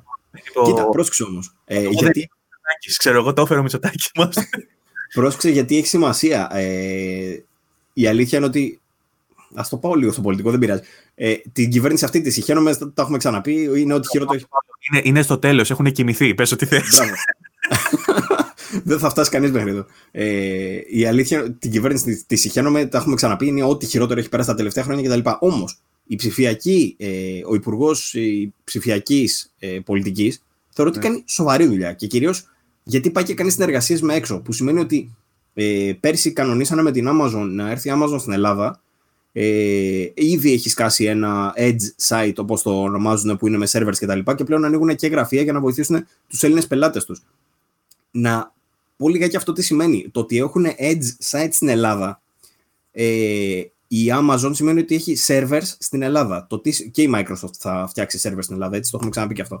Ε, το, ότι Microsoft, το ότι έχει Amazon όμως servers στην Ελλάδα, να πούμε ότι τους servers αυτούς τους χρησιμοποιούν πάνω από ένα εκατομμύριο πελάτες τους servers της Amazon. Στην Ελλάδα, πολλοί από αυτούς τους ένα εκατομμύριο πελάτες τέλος πάντων, ε, ενεργοποιούνται και στην Ελλάδα. Ένας βασικός από αυτούς είναι το Netflix. Το Netflix για το στριμάρισμα χρησιμοποιεί τους servers της Amazon. Που σημαίνει ότι έχουμε καλύτερη ποιότητα και ταχύτητα του Netflix στην Ελλάδα μόνο και μόνο επειδή είναι η Amazon στην Ελλάδα. Και δεν είναι μόνο αυτό. Η Amazon ετοιμάζεται να λανσάρει και gaming υπηρεσία. Το λέγαμε. Πώς λέγονταν, Luna, πώς το λέγανε. Luna, σωστά. Το οποίο αυτή τη στιγμή είναι σε beta στην Αμερική, όπως έχουμε πει. Ακόμα. Θα ανοίξει όμως. Το οποίο είναι, δίνει και πολύ καλές πιθανότητες να γίνει διαθέσιμο και στην Ελλάδα, έτσι. Amazon Prime, γενικά πολλές υπηρεσίες. Εκεί ήθελα να καταλήξω στο Amazon ε, Prime Video, ε, το οποίο ως τώρα, ρε παιδί μου, υπήρχε διαθέσιμότητα στην Ελλάδα, αλλά όχι ε, natively. Έπρεπε να κάνεις αγγλικό λογαριασμό, νομίζω κάτι τέτοιο. Τέλος πάντων και δεν έχει καθόλου ελληνικούς υπότιτλου. Τις τελευταίες μέρες όμως, ε, βλέπαμε διαφημίσεις παντού στο Facebook και τέτοια που δείχνουν σειρές, ε, πετάνε ένα κλιπάκι με ελληνικούς ε, υπέρτιτλους και υπότιτλους ε, το οποίο κάτι δηλώνει, μάλλον ότι έρχεται εξελινισμένο full. Ε, και καπάκια μετά είδαμε και αυτή την είδηση, ότι ανοίγει γραφεία πλέον στην ε, Αθήνα, οπότε μάλλον όλοι έρχονται να δέσουν. Το πιο σημαντικό, πέραν τώρα να μην ε, εκπολιτικεύσω ας πούμε, και την συζήτηση περί καπιταλισμού πάνω στο Amazon και τα λοιπά, να μην το πάω εκεί καθόλου, τουλάχιστον θα ξεβλαχέψουμε όσον αφορά τις online αγορές. Αυτό. Γιατί, γιατί γιατί στην ε, Αγγλία, για παράδειγμα, δεν σηκώνονται να πάνε στο σούπερ μάρκετ. Έχουν βγάλει μέχρι και κουμπάκια για το Tide, που είναι σε smart devices. Το κολλάς πάνω στο πλυντήριο και πατάς το κουμπάκι του Tide και μπαίνει στη λίστα των, στα ψώνια σου στο Amazon. Και την επόμενη μέρα το Amazon σου έχει στείλει. Δηλαδή, αν καταφέρουμε να φτάσουμε κι εμείς σε αυτό το σημείο, του να έχουμε δηλαδή όλοι Amazon Prime ε, και να παραγγέλνουμε κάτι από το Amazon και την επόμενη μέρα να το έχουμε και να μπορούμε να υποφεληθούμε από όλες αυτές τις προσφορές που υποφελούνται όσοι μένουν στο εξωτερικό. Αυτό είναι σημαντικό έτσι, γιατί θα έχουμε τις τιμές τις ευρωπαϊκές. Θα Εφόσον πολλά τέτοια. στην Ευρώπη με όλα αυτά που γίνονται έτσι. έτσι. Ε, να πω, λιγάκι ήθελα να αναφέρω κάποιους από τους πελάτες της Amazon. Ποιοι χρησιμοποιούν δηλαδή Amazon servers, για να καταλάβουμε. Από αυτούς τους servers, ξαναλέμε, που έχουμε και στην Ελλάδα πλέον. Ε, πελάτες της είναι το Spotify, βασικό και αυτό. Ε, η Samsung, η Siemens, η Alcatel, η, η Canon, το Twitch. Καλά, το Twitch είναι της Amazon. Το WeTransfer, η Xiaomi. Όλοι αυτοί έχουν servers στην Amazon. Ε, όλες αυτές οι υπηρεσίες δηλαδή είναι βελτιωμένες, ε, ενδεχομένως μάλλον, να βλέπουμε βελτιώσεις στη, στην απόκριση και στο ping τέλος πάντων στο, που έχουμε στην Ελλάδα. Okay. Οπότε είναι στα καλά νέα, ας πούμε, μαζί και με τις Microsoft. Τώρα τι μένει να φέρει και η Sony να κάνει εδώ πέρα servers στο PSN και είμαστε μπόμπα. Α, η Sony επίσης, όχι, η Sony χρησιμο... και η Sony χρησιμοποιεί servers της Amazon ε, και νομίζω ότι θα χρησιμοποιεί μέχρι να αρχίσει να χρησιμοποιεί της Microsoft που είχαμε δει εκείνη την ανακοίνωση που θα συνεργαστεί η Sony με Microsoft, το είχαν πει πριν κάποια χρόνια, τέλος πάντων, πρέπει πέρυσι νομίζω. Ε, Επίσης η Nintendo χρησιμοποιεί servers της Amazon, έτσι. Δεν και πάει και αυτό. Δεν πάει πολύ καλά γιατί είναι η υπηρεσία ψηλό χάλια, αλλά δεν έχει σχέση με, τα, με, με, το, με τους ίδιους τους servers. Το λέμε. Έχουμε έτσι κι αλλιώς ε, ε, βασίζεται στη σύνδεση που έχουμε με servers του εξωτερικού, οπότε μπορεί αυτό να αλλάξει τώρα που θα έχουμε servers εδώ και στον τόπο μας. Ναι. Αυτά. Ναι, είναι στα θετικά. Έτσι, με ένα, με ένα αισιόδοξο hint, ας πούμε, τελειώνουμε την εκπομπή μετά από τόσο μίσος που βγάλαμε για Bethesda, για, για Ubisoft, για Xbox, εγώ, για γενικά... Πόσο άχρηστος είναι ο Indiana Jones στη ζωή μας. Άχρηστος τελείως, πραγματικά, τέλος πάντων. Θα δούμε. Δε... Άντε, άντε. άντε ο να... σας. Εντάξει, ηρέμησε, ηρέμησε λίγο. Είπαμε, μας κάνουν και ένα point and click φροτοπία και εντάξει. Και και ένα visual novel της Λάμψης, του Φόσκολου. Ε, ε, πόσα, πόσο γαμάτα είναι τα adventure, τα point and click με τα πύληνα, με τα, με τα, με τα όχι τα πύληνα, τα ε, πλαστελίνα. Εγώ δεν τα λέω. Μεταξύ σοβαρού και αστείου, εγώ τα project τα έβγαλα. Το, το εφορία simulation θα το βγάλουμε. Δεν έχει. Οι Έλληνες developers του Max είναι βλάκες, ρε φίλε. Αντί να πάνε στον Τριβιζά να του πάρουν τα δικαιώματα για τη φρουτοπία να φτιάξουν ένα τέτοιο παιχνίδι που θα ξεσκιστεί από δημοσιότητα, από τέτοια. Αυτά είναι ιδέες, ρε. Μην το κλέψεις κανείς, το πάμε τώρα. Εκατοχυρώνεται επειδή έκοψα το Netflix και έχω καταλήξει να βλέπω Netflix όταν τρώω. Έχει το Office. Το είδα. Γιατί η οικονομι... έχει Office το Netflix. Ο, το αγγλικό, ναι. Που είναι μέσα στη το Μάξι. Ναι, ναι, ναι. Το είδα τώρα. Το, το Ζερβέ, το Office το έχει στο Netflix. Ναι, ναι, ναι. ναι. Είναι 14 επεισόδια, δεν έχει πολλά. Αυτά είναι δηλαδή όλα. Ε, και είναι μέσα στη μιζέρια full, αλλά επειδή είχα τελειώσει το Αμερικάνικο, ήθελα να δω μετά το Αγγλικό και το βρήκα στο Netflix. Ο Ζερβάη, ο Ζερβέ, εγώ τον λέω Ζερβέ. Λατρεύω Ρίκη. Ζερβέ.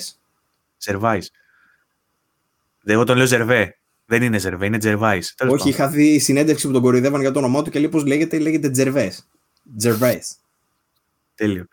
Ε, επειδή λοιπόν είμαι σε αυτή τη μίζερη, στη μίζερη φάση που δεν έχω λεφτά και έχω, έχω κόψει το Netflix και βλέπω Netflix, είχα δει φοροτοπία και δεν είναι τόσο τόσο καλό όσο πιστεύεις, γιατί ένα τέτοιο παιχνίδι θα μπορούσε να το εκτιμήσει μόνο ο Έλληνας. Έχει πολύ συγκεκριμένο χιούμορ, πολύ, πολύ, πολύ εύστοχο μάλλον χιούμορ, πολύ ωραίο χιούμορ, ψαγμένο, δεν είναι τόσο παιδικό, είναι ενήλικο, αλλά οι ιδιωματισμοί που χρησιμοποιεί και το, το, το, είδος του χιούμορ αυτό κάνει απειλή περισσότερο σε μεγάλους. Καλό. Και δεν σε Έλληνες. Δηλαδή, άμα το κάνεις μετάφραση, αυτό δεν θα βγάζουν νόημα τα αστεία της φοροτοπία. Εγώ θα το έπαιζα. θα το έπαιζα, να το βγάλει ανάπορνα. Γιατί έβλεπα χθες το wishlist μου στο Steam και έχω μέσα 4-5 παιχνίδια της Αναπούρνα. Έχω γύρω στα 20 παιχνίδια που περιμένω τώρα για το 21 μέσα στο wishlist. Και είναι τα μισά είναι Αναπούρνα και Digital Revolver. Anyways, αυτά. Κλείνουμε σιγά σιγά γιατί έχει πάει η ώρα, η τοπική ώρα, η ώρα που γράφουμε έχει πάει 5 και, και ο Παύλος μετά τις 5 αφηνιάζει. Ε, ε, οπότε πρέπει να κλείσουμε σιγά σιγά. Ε, να σας ευχαριστήσουμε για τη στήριξη. Ε, επαναλαμβάνω, περιμένουμε τα σχόλιά σας να μας πείτε και τις εντυπώσεις σας από το καινούριο format της εκπομπής, ε, να μου πείτε και για live και τα λοιπά τι γουστάρετε για να κάνουμε ε, και γενικότερα να μας αφήσετε και τις ε, σκέψεις σας για να τις πιάσουμε στο επόμενο επεισόδιο. Σήμερα δεν προλάβαμε.